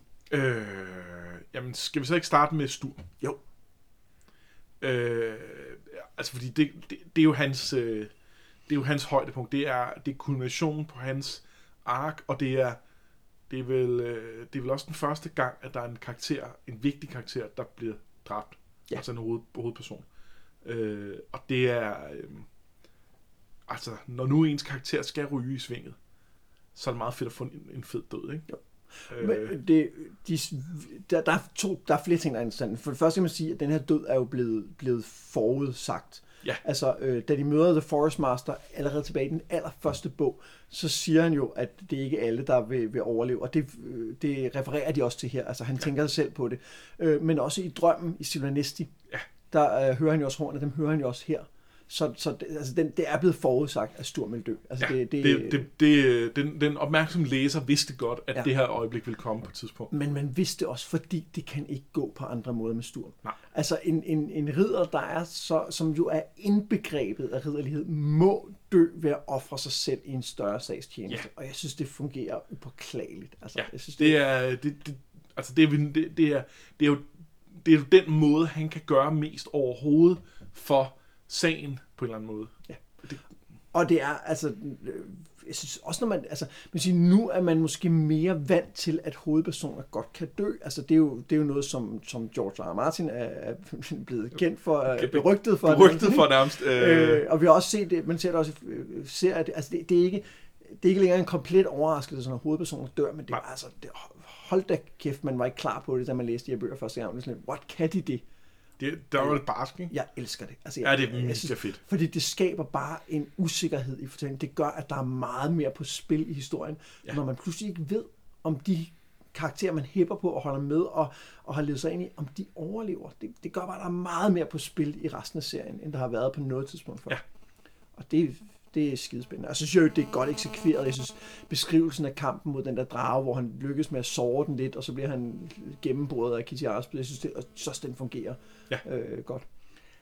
Hvis man skal være lidt nitpicky, så øh, løber Laurano ned og instruerer ridderne i, hvad de skal gøre. Det er lidt mærkeligt, at hun stadig står ude i borggården og ser Sturm dø. Og, og så må løbe ind for at Ja. bruge drageormen og når at bruge den. Og sådan. Det bliver sådan lidt... øh, Hvor meget tid købte han hende egentlig? Ikke? Og, og det, det, det, altså, var de ved at skrive filmmanuskript, eller hvad, hvor de skulle være sikre på at have dem med i samme shot, eller et eller andet. Altså, øh, øh, der kunne man måske godt øh, bare have, have sat hende ned og, og, og altså, klippet til, at hun står nede ved dragen. Ja, fordi jeg fik fornemmelsen af, at, at uh, Sturm måske købte dem et minut, ikke? Og Jo. det var sådan lidt, kunne man ikke have gjort det på en anden måde, ikke? Og det, og det tror jeg, jeg, jeg, jeg køber, at det var den måde, de kunne gøre det på. Jeg køber, at han, han ligesom trækker tiden, fordi der er også lagt op til, at uh, Kitara flyver op, og han, han forstyrrer dragerne, så de ikke bare angriber ja. Ja. direkte, og hun, hun, han hilser hende, og hun hilser ham, og, og sådan, det er en ærefuld kamp et eller andet sted. Ikke? Totalt unfair jo, ikke? Men, men hun rister ham ikke bare med drageild, kan man sige. Men det, jeg, jeg er enig i, at, at det virker ikke som om, han kører dem vildt lang tid. Men noget af det, som gør, at jeg er at jeg stadig køber den 100%, det er, at jeg synes også på det tidspunkt, at Sturm føles som en, der ønsker at, at dø i kamp. Ja. Øh, så for det første er det jo en pressesituation. De ved ikke, hvor lang tid de har, og hvor lang tid de skal bruge. Og han siger, jeg kører af tid. Og så begynder han at løbe sted. Og så er der jo så er der sgu ikke tid til at sige, nu stopper du. Øh, og, og, og jeg tror, jeg tror Sturm på det tidspunkt ønskede at, at, at komme dertil. Altså jeg tror, han, han var klar til, at det, nu, nu, nu gad han ikke det der pis mere. Nu, øh, nu vil han stille op og slås mod en drag. Og det Øh. er jo meget godt i tråd med, at han har set, hvordan den der æreskodex ligesom har fået ja. det hele til at ramle inden. Øhm, jeg, Og han, er jo, han, han har jo, han har jo øh, specifikt øh, hvad hedder det, øh, ikke adlydt øh, Dereks ordre, Ja. og hvor man kan sige, at han slap ud af det første gang, så er der altså, det, det, teksten er ret klar omkring, at han, selvom han er rationel, altså det, det er det fornuftige, han gør, så er det stadig øh, imod ordenens øh, øh, love. Ja, og det, Øh, øh, det bliver straffet med døden. Og ikke? det bliver straffet med døden. Han er, han har de facto øh, underskrevet sin egen dødsdom, og han vil jo selv, han er jo ærefuld nok, så han vil jo selv sige i retssagen, ja, øh, jeg, øh, ja. det er sådan, det er. Så han, han er, jeg tror i sit eget hoved er han, øh, der er han, der er han død, der er han, det er kun et spørgsmål om, om han skal tilbage og have en retssag, eller om han kan få en død på slagmarken. Jeg synes, det er rigtig interessant, at man godt kan, man godt kan snakke om de ting, men det bliver ikke sagt. Ja. Altså, der, bliver ikke på noget tidspunkt sagt, om jeg er jo alligevel øh, færdig, så jeg kan lige så godt ofre mig, eller Nej, jeg har lyst det bliver altså, det, det, bliver, det bliver faktisk ikke engang antydet. Nej. Man kan se nogle ting, der peger i den retning, jeg synes, det, det er helt rigtigt, men, men i, i teksten, så er det, han offrer sig for at købe dem tid, så de måske kan vinde en lille sejr. Øh, De ved jo ikke engang, at, at Drageorben vil få hele hæren til at gå i opløsning. Det er jo ren held, kan man sige. Ikke? Jo, øh, Øhm, Jo, fordi øh, hvis ikke den gjorde det, jamen så når først de har slået de der drager ihjel, hvad så? Kan de nå ud og stoppe den der her? De havde godt nok holdt dem tilbage en dag. men det har kostet halvdelen af styrken. Det kostede halvdelen af styrken. Måske var det, ville de have været demoraliseret Ja. af at se nogle døde, altså drager døde. Men Og ja, måske var, for, måske var forløsningen på vej, ikke? eller afløsningen på vej, man ved det ikke. Nå, lad os, øh, lad os også lige tale om, øh, fordi vi får at vide, at, øh, at Fisman, der er meget få, der kan bruge de her drageråber, og Raistlin er nok den eneste, der har magten til at gøre det. Og så Laurane. Hvad synes du om det? jeg synes, det er okay. Øh, også fordi hun siger specifikt efterfølgende, at det kan hun ikke gøre igen. Øh, hvor at Raislin, Raislin er magtfuld nok til at kunne bruge en drag, til at kunne mestre en drageorb. Ja. Så var Laurana, hun var sej nok til, at hun en gang med hele alting på spil, kunne, kunne tage den kamp. Øh, og så vidste hun med sig selv, at det ville hun aldrig Og bruge til en specifik ting, til en nemlig at specifik kalde ting. på dragen. Ja. Og hun får også noget hjælp af Tasler, som har de her magiske briller, så Ja, hun ja, kan ja. læse, Der, er, der står. som, som Øhm. i hvert fald giver hende, altså hvor man kan sige, at det, at hun ikke er magiker, jo egentlig gør, at hun, hun ikke kan, men det, lige den del løser Tasselhoff så. Og der har vi jo faktisk også grunden til, at gnomerne er med, fordi det er jo gnomen Gnosh, der har lagt mærke til, at der er bogstaver inde i drageorben. Og Det er rigtigt, øh, men det kunne andre måske ja, det kunne. Tasloff jo bare selv have set, da han stod derinde. Det er bare... Øh... Men øh, jeg synes, når man når man læser hendes kamp mod Drageorben, så er den ikke specielt spændende. Altså, det, det, der er kampen mellem Raistlin og Drageorben er meget mere dramatisk og spændende, så den går lidt hurtigt her. Og jeg synes, det blev sådan lidt, nå okay, jeg, og det gav jeg også synes, første gang, jeg Men læste læser vi det, den ikke også udefra? Er det ikke de Jo, andre, der ser jo, hende? det er Tasloff, der ser ja, hende, det ikke? er Tasselhoff, der ser hende. Men, men det jeg egentlig vil hen til, det er, at jeg, jeg, da jeg også læste det, jeg kan også huske første gang, jeg læste den, tænkte jeg, nå okay, så kan hun pludselig det, det er da lidt weird. Men så får man jo faktisk forklaringen bagefter, hvor hun netop siger, som du sagde, at hun gør det en gang, og hun kunne kun gøre det, fordi hun tænkte, at Sturms offer ikke måtte være Ja. forgæves og sådan noget. Og så synes jeg pludselig, okay, jeg køber den, fordi det bliver, Og der, er en, og der er en spejling af Sturm, der står oppe på, på, øh, på, på de her øh, øh, brystværnet. brystværn, og prøver at kæmpe mod sin dragefrygt, og har samme sådan, jeg kan ikke, jeg kan ikke lade mig overvinde det her, Ja. ja. jeg har de andre, jeg skal tænke Ja. på. Øh, så på, på, på hver deres måde, så lykkes det dem, fordi de tænker på hinanden, Ja. ja. og, øh, og, og, og klarer de her udfordringer, som er, begge to er overnaturlige udfordringer, som kræver umenneskelig viljestyrke. Øh, og i forhold til hele temaet med, at ondskab vender sig mod sig selv, så har vi her et udslag, altså en, et udtryk for, at det gode, øh, gennem det at tænke på andre, gennem det at elske nogen, ikke nødvendigvis sådan øh, romantisk, men, men, men, men, men der, der kan du blive stærkere. Øh, og det synes jeg er et mega fedt tema, og det, og det, det er Dragåben og Lauranes kontrol er den med til at understrege. Ja. Og jeg synes egentlig også, øh, selvom man i situationen tænker, og det går lidt nemt, synes det fungerer rigtig godt, at vi ikke får forklaringen, mens hun gør det, fordi det vil gøre den udramatisk, Ja. det, det vil tage for lang tid, i hvert fald svært, det vil blive lidt for sådan, nå okay, men hvor det, at hun tænker på det bagefter, synes jeg fungerer godt. Øh, så skal vi også lige snakke om den her fælde, den her dragefælde, Ja. hvor der er de her tre indgange ind, hvor man så kan fange dragerne med sådan nogle gitre, og så kan man øh, sætte en, en brandsikker dør for, så de ikke kan brænde drager med og sådan noget. Øh, hvordan synes du, den fælde fungerer? På, på nogen måde synes jeg, den er mega fed, fordi det er så crazy. Altså, det er, øh, der, det, der er nogen, der har bygget et helt tårn kun til det her. Øh, og, det, øh, og det synes jeg er lidt sejt. Øhm, og der er et eller andet over det der med, at, med de der lover, den måde, den lukker på, mm. som, er, som er ret snedigt. Der er også noget af det, som... Altså, hele den her bygning virker som om, at den kan ikke holde til det. Ja. Så har, den har, har den aldrig været brugt til det før? Ja. Det, det, det er så mærkeligt, fordi den er endnu mere styrt sammen. Ja, jeg tænker, at det er noget, de har bygget som fix idé, og så har de aldrig prøvet det før. Det, hey, vi kan prøve det næste gang, der kommer drager, så har vi den her, og så er de kommet før nu, og så, nå, men, øh, så fyrer vi kanonen af. Jeg kan godt lide, at øh, når Taslov går på opdagelse, så noterer han sig alle de her mærkelige ting. Ja. Og man tænker ikke nærmere over det. Altså Nej. jo, man, man tænker, det var da mærkeligt. Det mærkeligt. Øh, jeg er med på, hvis man var en rollespilsgruppe, der blev præsenteret på det her Dungeon Master Åh, så man sidder og okay, tænker- det det, det, det, det. Men det synes jeg ikke, man gør som læser, fordi man er inde i hovedet på Taslov, og han, han, øh, han forbinder ikke prikkerne, man siger, man, han lægger ikke to og to sammen, man sige på dansk. Øhm, men da Laurana så gør det, så bliver det sådan lidt, åh ja, det er snedigt. Det er Ja. lidt sejt, ikke? Øhm, men det er mærkeligt, den- det hele støver sammen. Jeg tænker, det er fordi, at en af mekanismerne ikke lukker. Der er en af dørene, der ikke når at lukke ordentligt. Øh, en af de der brandsikker og derfor får den jo drageårene ind i tårnet, og det svækker konstruktionen. Ja, Men det er mærkeligt ikke, at det styrter sammen, fordi vi ved jo, at stål ikke smelter på grund af drageånden. Åh, øh, gør, ja, nej, det gør det ikke, eller Jeg hvad? prøvede at lave en reference til, øh, til 9-11 conspiracies. ja, okay, den fangede jeg ikke, det beklager jeg. Ja, det ser også lidt Det skuffende. vil jeg også godt undskylde Men, til alle jeg, vores... jeg, tror, øh, det er Palanta selv, der har, øh, der har, der har rigget tårnet Ja, det er- med, med fireballs Ja, og få jamen, det, det det- til sammen Det er nok rigtigt. Ja. Det, det var... Øh, der, der, for at komme ind i krigen. Ja. Jeg ved det ikke. eller Øhm, for ikke, jeg ved ikke...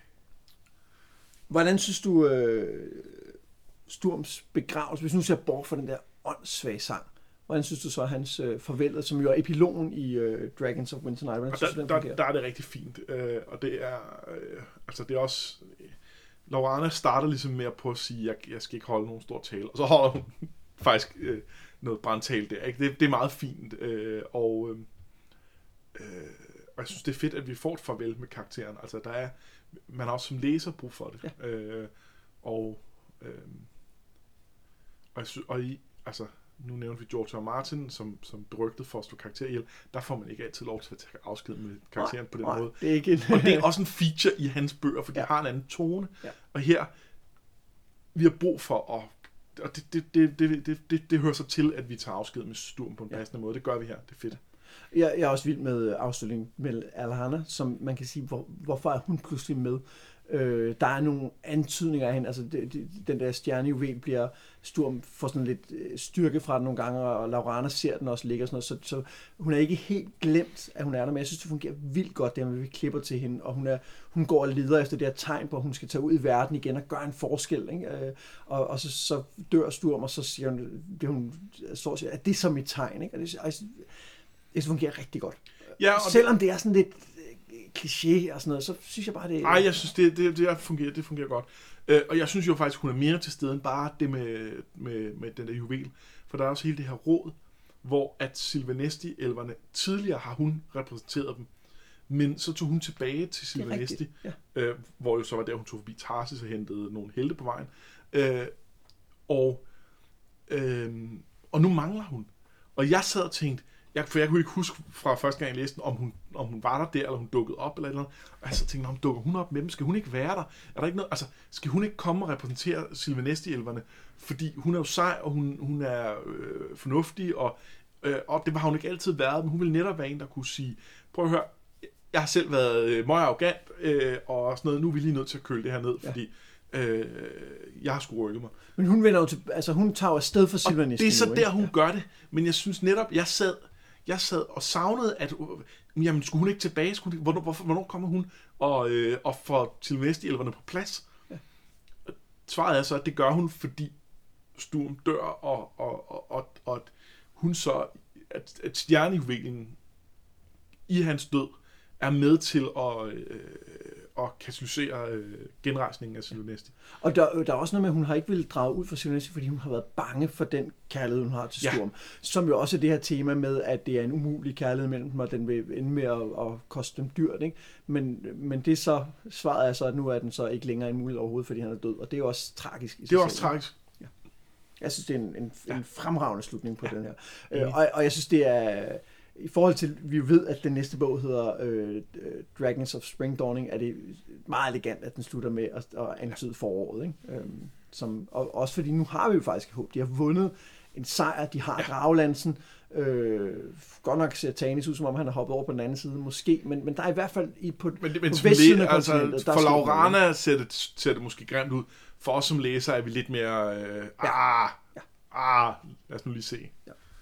Øh, men, men som, altså minimum er han jo fanget. Ikke? Ja, det er han. Altså, og der står i kapitlet, hvor han møder, øh, øh, eller hvor han er sammen med Kitara, hedder jo Tanis Captured, så vidt jeg ja. husker. Ikke? Så, så der er sådan en, en, en dobbelthed i det. Øhm, og han lider i fangenskab. Han lider, han vandsmægter, han øh, får hverken vådt eller tørt. Det er, øh. Nå, øh, er der andet, vi skal sige om, øh, om slutningen? Specifikt? Øh, nej, det tror jeg ikke. Jeg kan ikke lige komme på, på noget. Okay. Hvad synes du øh, i forhold til, øh, det er lidt det, vi snakker om allerførst i, i afsnittet, men, men hvordan synes du, at, øh, at denne her bog passer ind i det, i det store billede indtil videre? Jamen, jamen så synes jeg, at den altså, hvis nu giver, nej, undskyld, nu sagde jeg bog, jeg mener virkelig bind, mener altså bindet, hele bindet ja. Dragons of Winter Night i forhold til øh, den store historie. Jamen, det er jo, altså hvor man kan sige, første bind er der, hvor vi lærer helten at kende og opdager, at der er noget galt i verden. Så er andet bind er der, hvor vi lærer alting om, hvad der faktisk foregår.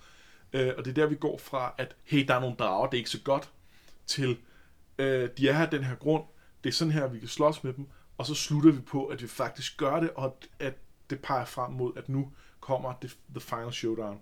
Nu, nu kommer jeg, øh, nu, nu er vi i position. På den måde synes jeg, at den, den, den, altså, den virkelig gør, hvad den skal. Der er noget af det, der foregår i den, som jeg egentlig mener burde have været en del af første bind. Ja, hvad for eksempel? Det, noget af det med at få et større formål Ja. med, hvad, hvad, hvad er det, der foregår? Hvorfor er det? Hvad, hvad er heltenes rolle i det her? Øh, og der, jeg vil sige, der, der vender vi igen tilbage til det med, det er sådan lidt rollespilsagtige. Øh, og noget af det måske det der med, hvordan de har skrevet det. Noget af det også bare, øhm, klassisk i rollespil, så, så spiller man jo sådan nogle eventyr, der lidt på lykke og fromme tager ud og, og løser nogle ting og sådan noget. Og, og jeg har flere gange oplevet kampagner starte med, at man har sådan nogle meget casual episodiske eventyr. Vi tager ud i en eller anden dungeon, vi bliver sejre, og så lige pludselig så er der et eller andet større plot, der rammer, og så, øh, og så skal vi redde verden. Eller et eller andet tilsvarende. Og det er også lidt det, der sker her.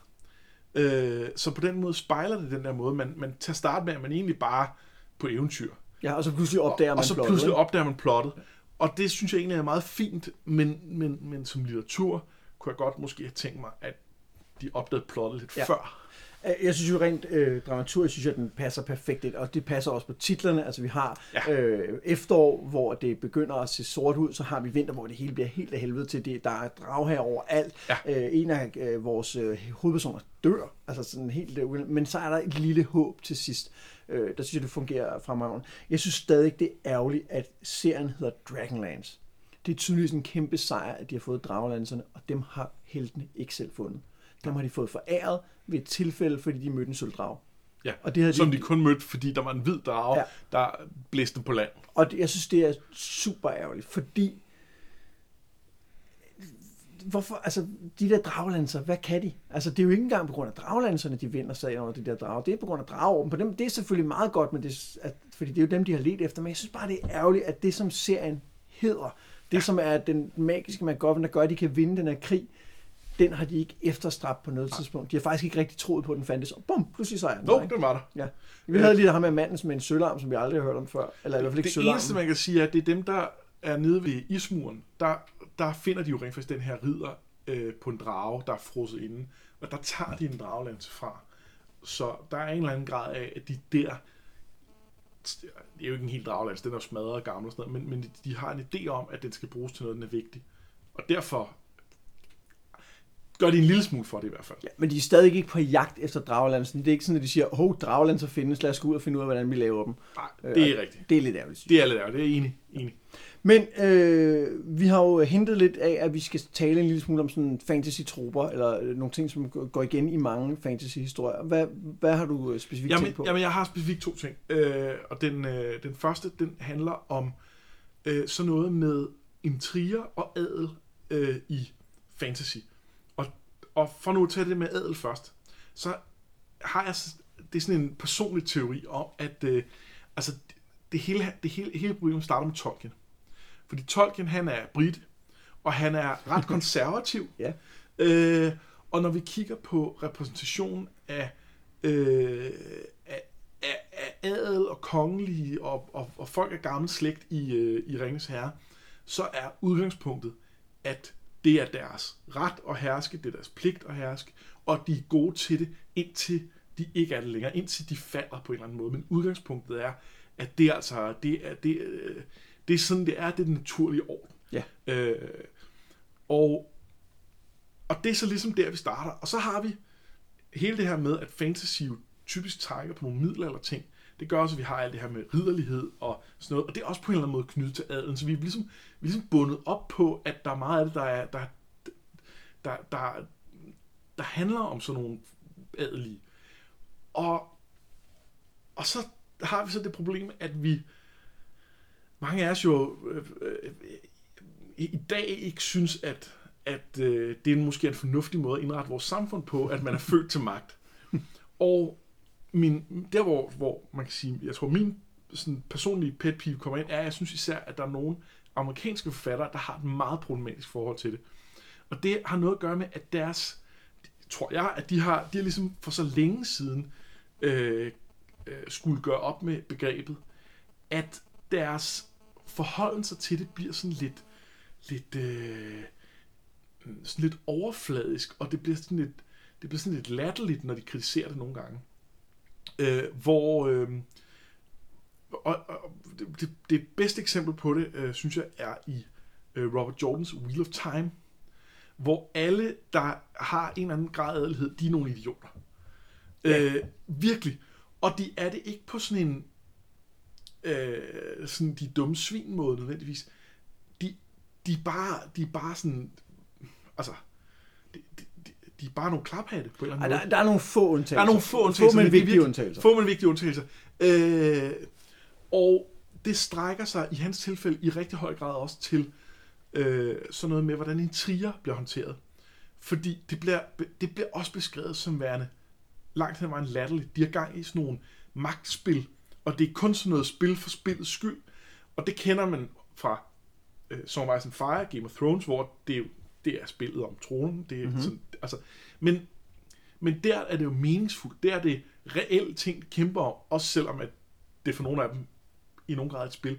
I Robert Jordans udgave bliver det ren overfladisk. Ja, der er i hvert fald nogle dele af det, Nogle hvor det er det. overfladet, og så er der nogle dele, hvor det, hvor det konkret handler om, om hvem der egentlig bestemmer. Jeg, Ja. I Robert Jordan er der for eksempel hende, der hedder The First of Mayenne, den der lille bystat, hvor jeg synes egentlig, at hun bliver portrætteret som en, der bruger sit rænkespil til at beholde sin suverænitet i sin, sit Ja, lille land. det, det er okay interessant, men der er et helt land, der kun handler om, at alle de adelige, de smider rænker hele tiden. Ja, og det, men, og, og det eneste, det handler om, det er en eller anden form for fiktiv point, man får, og det er så det, der afgør, hvor god man er. Ja. Og det er, noget, hvor at i Song of Ice and Fire, der handler det også om, hvem har den største her. Ja. Øh, Og, og det er helt rigtigt. At, og det er også det præcis, jeg savner med, med de solamniske ridder her. Det er, hvad betyder det egentlig? Hvad er det egentlig, de øh, skændes om? Ja. Hvordan kan det egentlig være, at Derek han taber ansigt ved at tabe en retssag? Altså det, det burde jo ikke ændre på, at han har... Øh, øh, har han en her, eller har han ikke en her? Er han, er han en adelig, der har sit eget... Øh, det, det er også det der med, at man er ridder, men du er ikke ridder på den der feudale måde, hvor du som ridder har en, en samling mænd, der kæmper for dig, som du bestemmer over.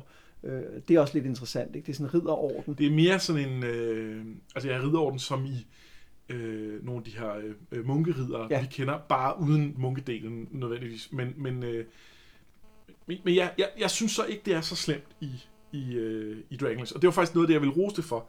For jeg, der, jeg synes, det egentlig bliver et okay nuanceret billede i forhold til, hvad jeg var bange for, da jeg var på vej hen imod den Ah, her ja. del. Fordi jeg tænkte, jeg tænkte, åh gud, det bliver ligesom med Robert Jordan. Og jeg synes faktisk, at det er et rimelig alsidigt billede, vi får af den her gruppe. Der er nogen, der er nogle, nogle, nogle fornuftige folk. Øh, Gunther for eksempel. Der er, øh, der er nogen, der er nogle arrogant røvhuller.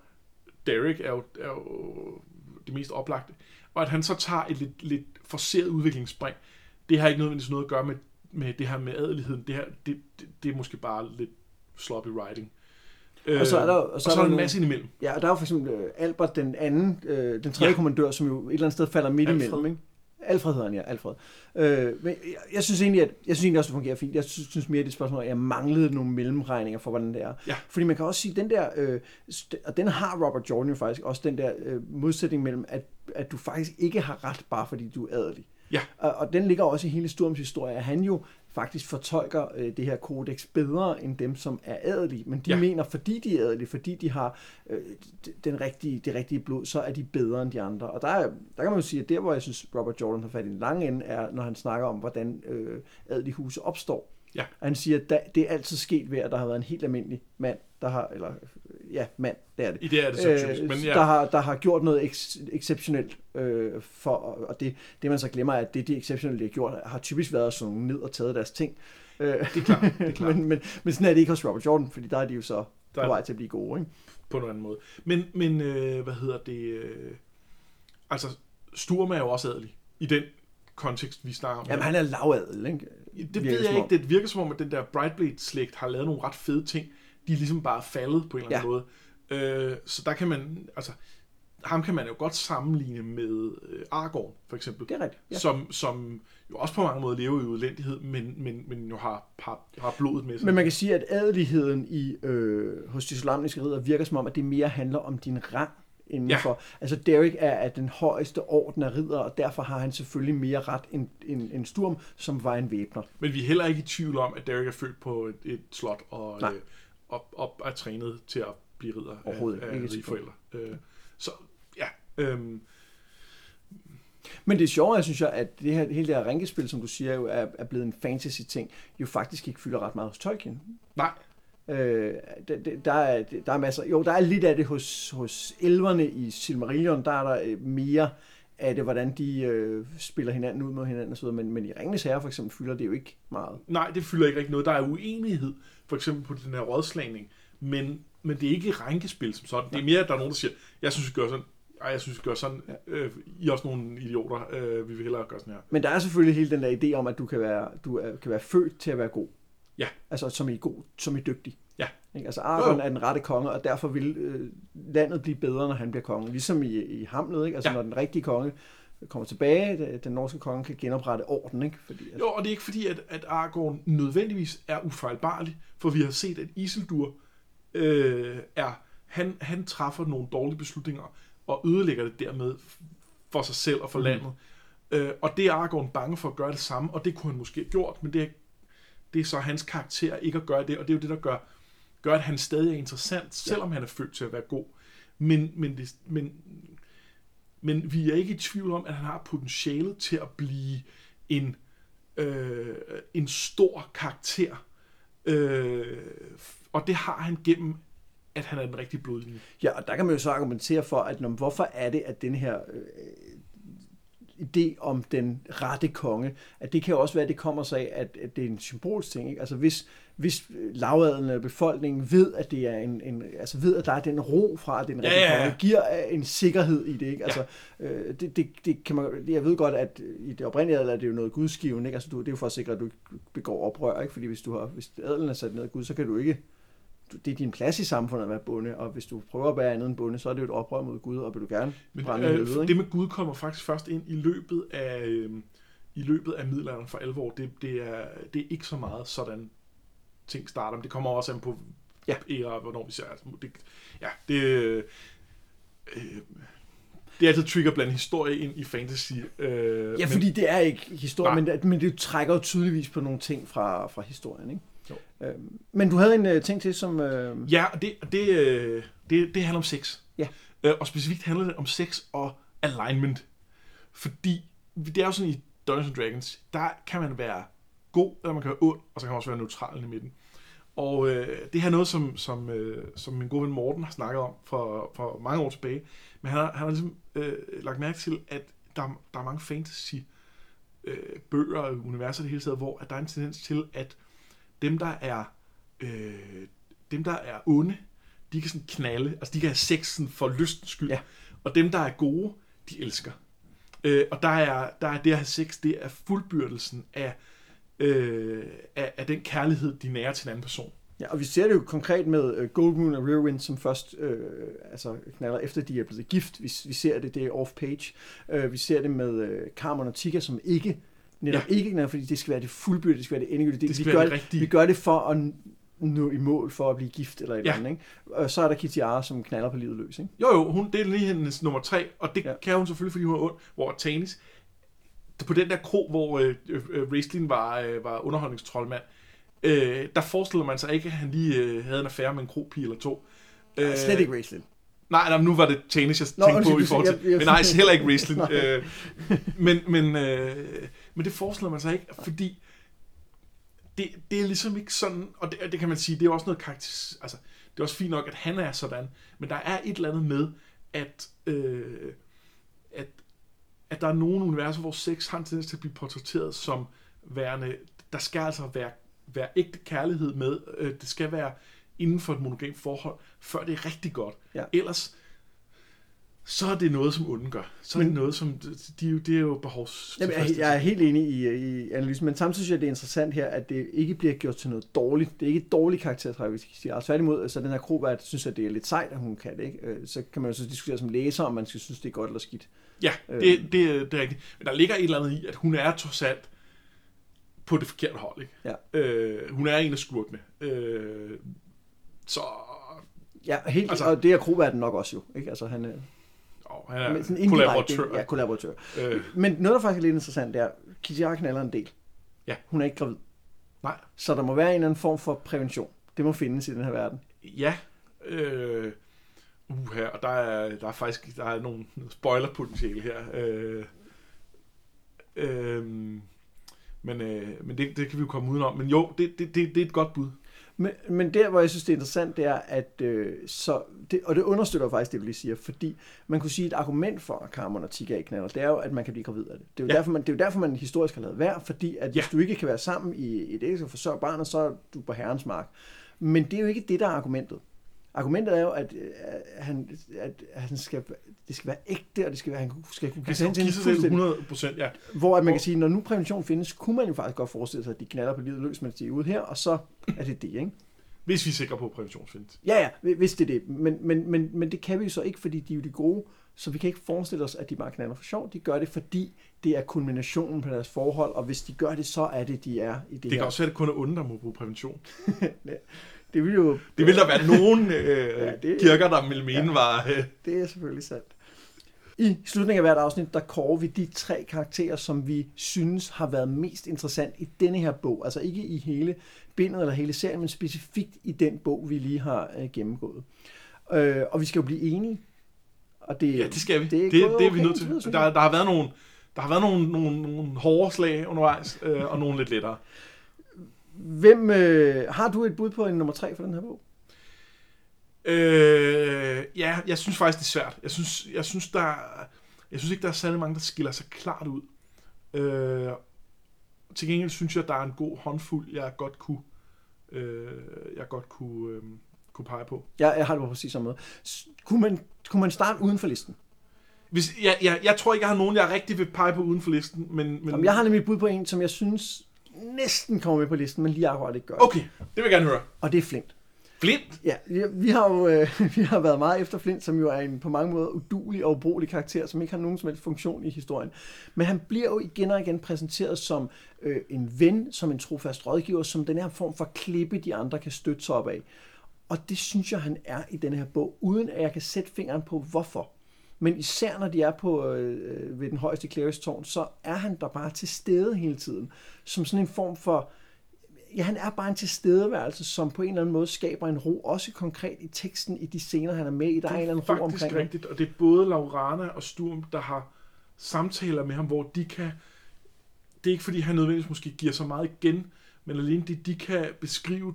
Altså, de kan tale om deres shit til ham, og han kan ligesom lytte til dem og, øh, og sige, at det er også... Og der er selvfølgelig ja, det der jeg øh, lidt øh, øh, bedstefar-søn forhold til Tasselhoff, men det er ikke så udtalt her, som det har Nej. været andre gange. Det er sådan lidt stille og roligt, sådan lidt, øh, lidt godmodigt, kan man sige. Jeg, jeg, Men det kan jeg faktisk godt følge, at det er noget af det, som vi har savnet, at han gjorde mange af de andre gange, men, og, og som han har, altså som forfatterne prøver at sige til os, han, han, er... Ja, men så hver gang de giver ham screen time, så er det for, at han skal være comic relief i stedet Ja. for. Ikke? Og det, det er Og, han ikke og her er han faktisk... Og det er måske noget med, at der er lidt færre karakterer. Ja. Så når de skal finde en eller anden, som man skal have en samtale med, så bliver det ham, og så, øh, så kan han få lov til at få den plads til at være. Og der er faktisk der er specifikt et sted, hvor man, hvor man godt kunne have lavet ham til Comic Relief igen, fordi de snakker om de her draglands om, at altså Sturm vil gerne have, at Laurana skal tage tilbage til Palantas, og så siger hun, jeg bliver nødt til, jeg, jeg kan jo lære at lære, bruge de her draglanser, og så siger han, det, det kan Flint jo gøre, og så, så indrømmer Flint faktisk, jeg er måske lidt for kort til at bruge dem.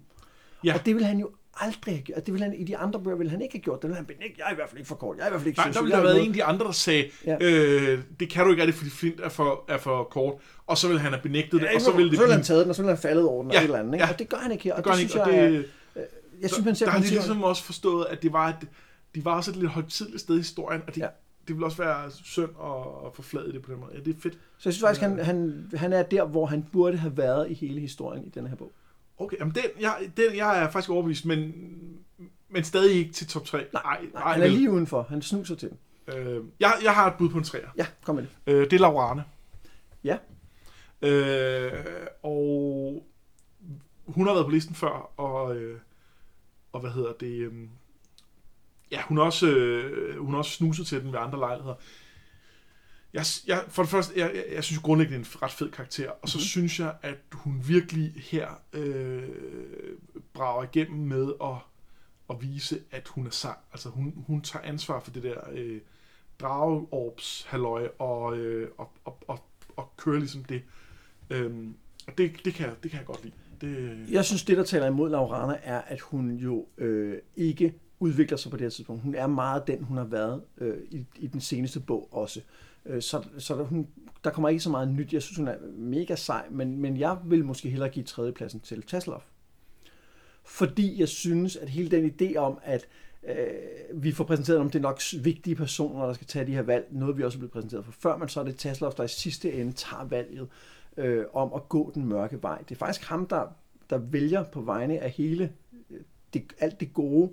Vi skal tage den mørke sti i håb om, at der kan komme noget godt ud af den. Vi skal ikke tage den nemme vej, som selvfølgelig er at bruge drageorben eller forsøge på det. Vi skal gå den svære vej. Og det er faktisk et valg, han tager. Og han tager det jo direkte, fordi han tænker på de... Øh, det kommer så af, at, øh, at øh, Solostane, eller Lauranas far, siger, at han ikke har nogen datter, og så bliver han sådan helt, hvad, hvad fanden snakker du om? Altså efter alt det, hun har gjort. Så igen handler det om det her med at have en, en kærlighed eller en forståelse for de andre, for de andre i gode i virkeligheden, ikke? som leder til, at han tager det valg. Og derfor synes jeg, at han skal være nummer tre. Jeg har nogle issues med, med ham øh, i den her sammenhæng.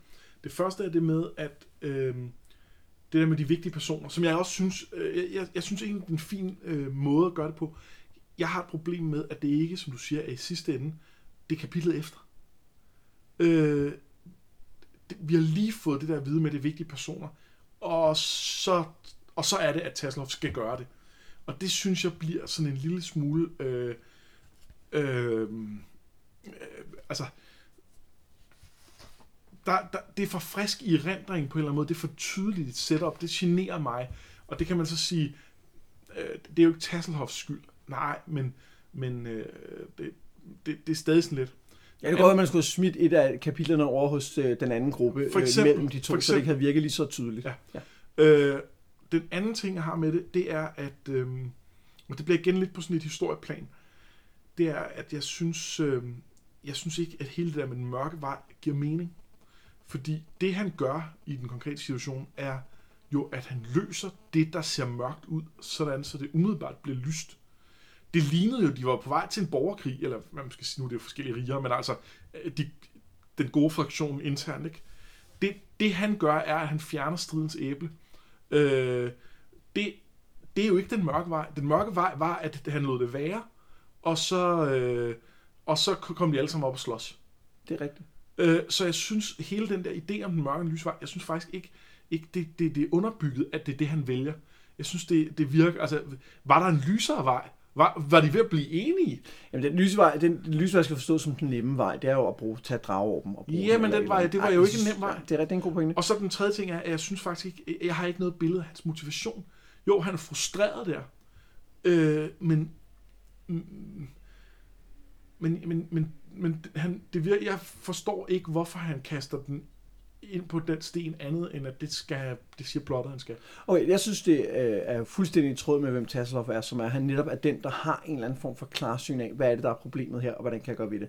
Som i virkeligheden går helt tilbage til der, hvor han siger, "Nå, men det kan godt være, at jeg kan gøre andet, men jeg kan redde den der bulb, som er fanget hos øh, Reverend Drage. At han ser om de små ting, der kan gøres, og som faktisk i sidste ende kan gøre en forskel. Men det synes jeg bare er på et helt andet plan, for det at redde, altså, det er jo, det er jo et moralsk valg om, at jeg kan ikke gøre så meget, jeg kan redde en bulb. Her, der tager han, altså, det, det, det, det er også et spring i indsigt, for der er jo ikke, øh, det at redde Sestun, som måske, jeg kan ikke huske, om det viser sig også at gøre et eller andet større for det. Øh, jo, Ja, det er jo gør der, hvor de- For de det er det, der ja. tager kæden og så videre. Ja. Men det er jo et, et heldigt sammentræf ja. af en moralsk rigtig beslutning. Det her er jo ikke, det er jo ikke en beslutning, der i situationen er tydeligt, at det er det rigtige at gøre, øh, bare på et lille...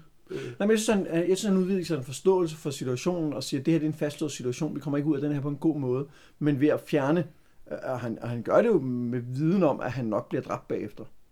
så han gør det med viden om, at han bliver dræbt, men han gør det ikke med viden om, hvad det vil gøre ved situationen. Ja, det synes jeg i hvert fald ikke. Jeg synes ikke, det er tydeligt, at han ved det. Jeg synes ikke, det er tydeligt, at karakteren er motiveret til det.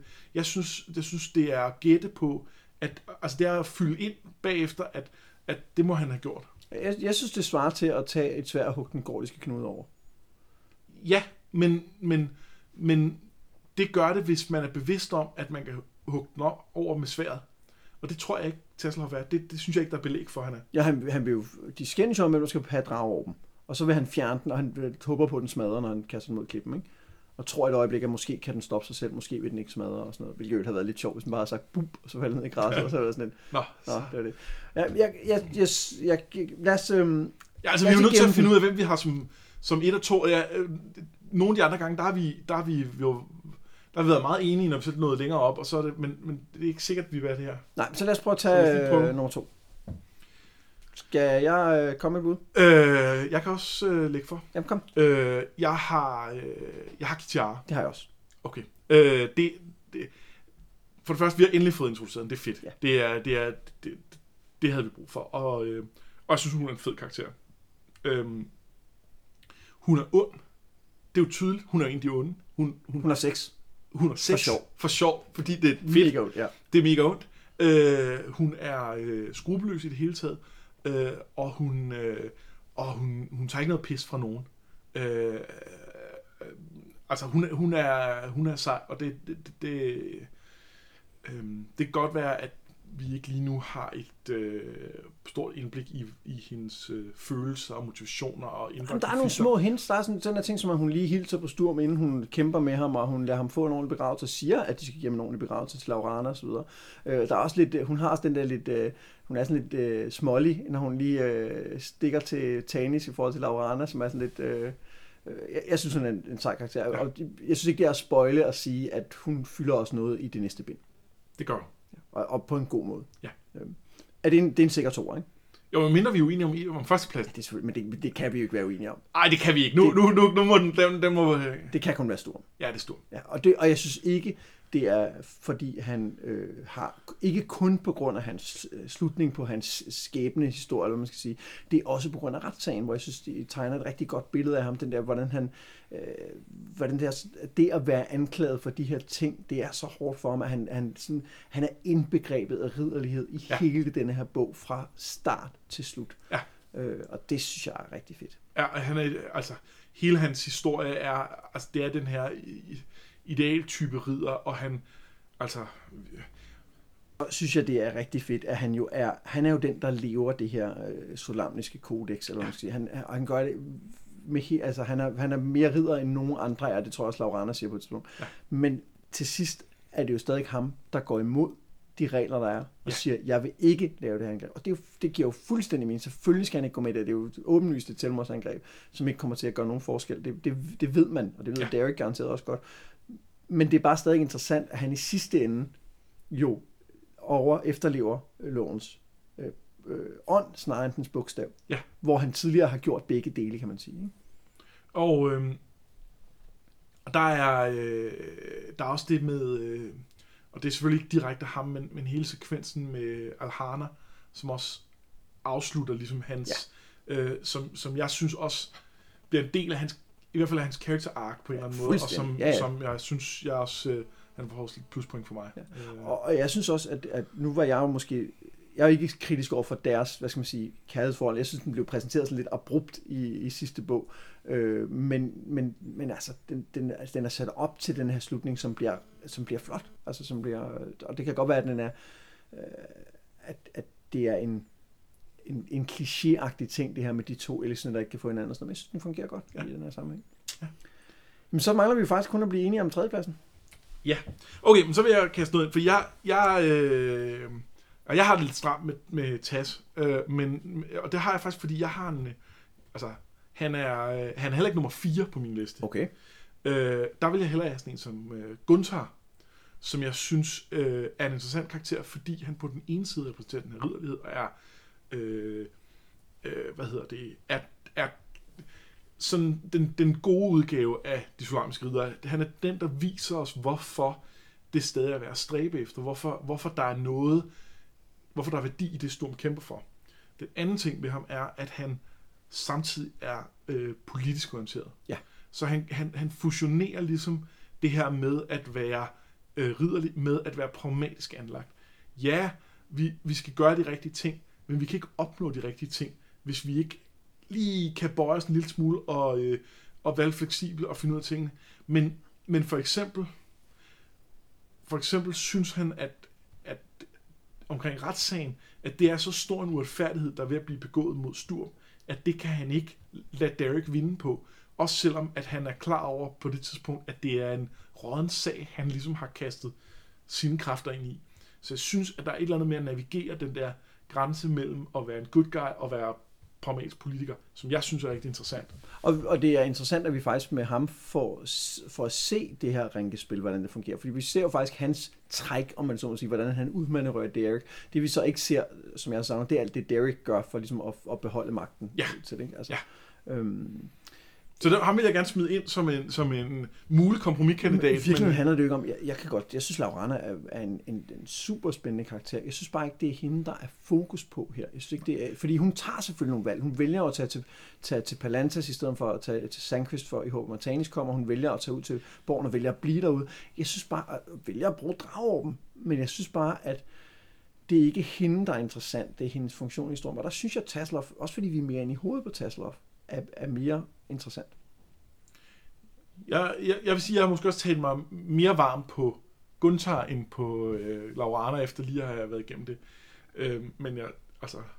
Okay. Jeg har, øh, jeg, jeg, Har vi flere mulige Nej, har, jeg, kandidater, synes, vi kan... nej, jeg synes ikke, vi har flere. Altså, der, jeg synes ikke, at Cameron er, har viser gode takter i den her bog, men Det er slet faktisk. ikke god nok til. Han er ikke nok med til. Han har jo Ja, han har to en scene, hvor, og det er i virkeligheden også, jeg tror, det er mit problem med Tas også, det er, at vi har det ene øjeblik, hvor han for alvor gør noget, og, og det har jeg så nogle issues med, tre issues, hvor jeg kan, jeg kan købe, at måske, måske har han motivationen mere klar, end jeg, end jeg synes. Men, men jeg synes stadig, at de andre ting gør, gør at, at, at historiestrukturen omkring det ikke virker for mig. Og det er et problem. Jeg, jeg synes, at efter vi har talt om det, kan jeg faktisk godt købe Gunther på tredjepladsen, fordi han introducerer noget, vi ikke har set før. Altså fordi han, han giver faktisk en ny dimension til, til universet, som på en eller anden måde har manglet tidligere. Det her med, at vi er en del af noget større, vi har en her, vi har et, et, et rige i eller andet omfang, der skal styres. Og det er rigtig interessant, hvor man kan sige, at det Taslov, det er der også peget i retning af allerede i bogen før. Altså hvor, og, og tidligere har der været, øh, jeg, jeg, jeg synes stadig, at, at Taslov overrasker. Altså jeg, jeg kunne godt lide ham, da jeg læste bøgerne første gang. Jeg synes, at jeg stadig godt kan lide ham. Jeg var bange for, at han ville blive vildt irriterende. Det synes jeg overhovedet ikke, han er. Øhm, Jeg kan stadig ikke rigtig lide. nej, det, det ved jeg godt, og det er også derfor. Han er okay. Men Øhm, jeg synes, øh, så skal vi tage, Han er bedre end kanoner. skal vi sige et kompromis om, at du får ret, men du tager fejl, og så tager vi Gunther på tredje Ja, det synes jeg. Ja, okay, fint. Så det bliver altså vores top 3 for øh, tredje bog af Dragons of Winter Night bliver Lord Gunther af de solamiske ridder, så bliver det øh, Kichara på andenpladsen. Dragherre på andenpladsen, og til sidst Sturm, Brightblade, tidligere ridder. Og, og nu vil vi lige snakke om Kichara. Den der drøm, ikke? I, øh, Silvanesti. Nu kan vi snakke om det. Nu kan vi snakke om det. Er det fordi, hvorfor, hvorfor, er det, hun, øh, hvorfor er det, hun er med i den? Hun er med, fordi at Tanis tager hende med, men hun er ikke selv med, fordi hun siger, at Tanis har fortalt mig om drømmen. Siger hun det her? Ja. Det lagde jeg ikke mærke til. Det siger hun til Laurana. Når jeg drømmen, Tanis fortalte mig om. Ah, så hun oplever den ikke selv. Nej, det, I hvert fald ikke... I hvert fald ikke, som hun siger det. Nej. For det, disku- det, det diskuterede vi, om hun Ja. ja. var rigtig med, eller hun ikke var. Men det er hun så ikke. Jeg spekulerede på, fordi hun, har jo, hun jagtede dem jo på det tidspunkt. Hun kunne måske have snedet sig lige ind på kanten af ja. Silvanesti. Ja. ja, men det snak, vi snakker ikke rigtig om det, fordi vi kunne ikke få grund af spoilers. Vi kunne ikke sige, at hun jo jagtede Nå ja, det er så, rigtigt. Så sagde jeg kan ikke huske præcis, ja, hvordan vi ja. udtrykte det. Men det var lidt uldent. Nå, det lagde jeg ikke mærke til, det han havde, at det var, han fortalte hende om. Ja, det, det er i hvert fald den historie, hun giver til Laurana. Ikke? Og det må vi lad os, lad os tage den for face value. Det, det, det, der, der var nogle ting, hvor hun kunne have løjet, men, men lige Ja, det der det, det giver ikke nogen mening, at hun skulle lyve om det. Det, der er ikke nogen motivation for det. Øh, Men det var, Fedt. vel, øh, det var vel den på. ja, det tror jeg. Så øh, der er jo tre bøger af, i næste bind også, så Ja. øh, det vil sige, at, og, og nu spidser tingene jo øh, Ja, det må sige. til.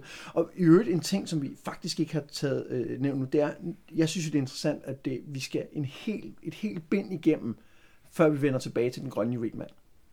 Ja, som jo er blevet introduceret i slutningen af, øh, af Dragons of Autumn Twilight som den her mystiske type, der til synligheden overlever og har fået kastet sten ned på, så han har, har en grøn juvel i brystet, og det er meget mystisk. Og, og nu får vi ham igen, at det er en, den mør- mørke dronning leder efter. Og vi ved stadig ikke, hvad det er, men det bliver lidt mere det er konkret vigtigt. nu. Ikke? Ja, det bliver lidt mere konkret, at han er Ja. vigtig for at vinde krigen. Og det, det er meget spændende, at, Ja. at det onde også har en MacGuffin, som de skal have fat i. Ikke? ja, det er deres dragland. Måske. de eftersøger den så lidt mere aktivt. Øh, Ja, de er lidt mere agens i... Ja, de, øh, de tror på, at han findes. Det er ikke sådan noget med, ej, Dragland, så pff, det er jo aldrig grøn juvel, men det er ingen, der tror på. Det giver ikke nogen mening. Ja. Men det bliver spændende at se, hvor det øh, løber hen af. Ja, det gør det.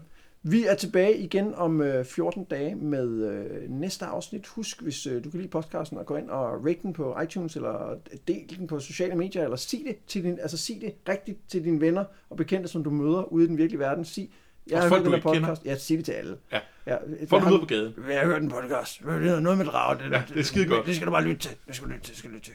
Det skal du lytte til. Eventuelt, hvis du har lidt spritånd, mens du siger det, så det rigtig Det er rigtig ubehageligt. Jamen, øh, tak for nu. Jeg hedder Mads Brøndum. Og jeg hedder Anders Forsbergelsen, og det her, det var Noget med Drager.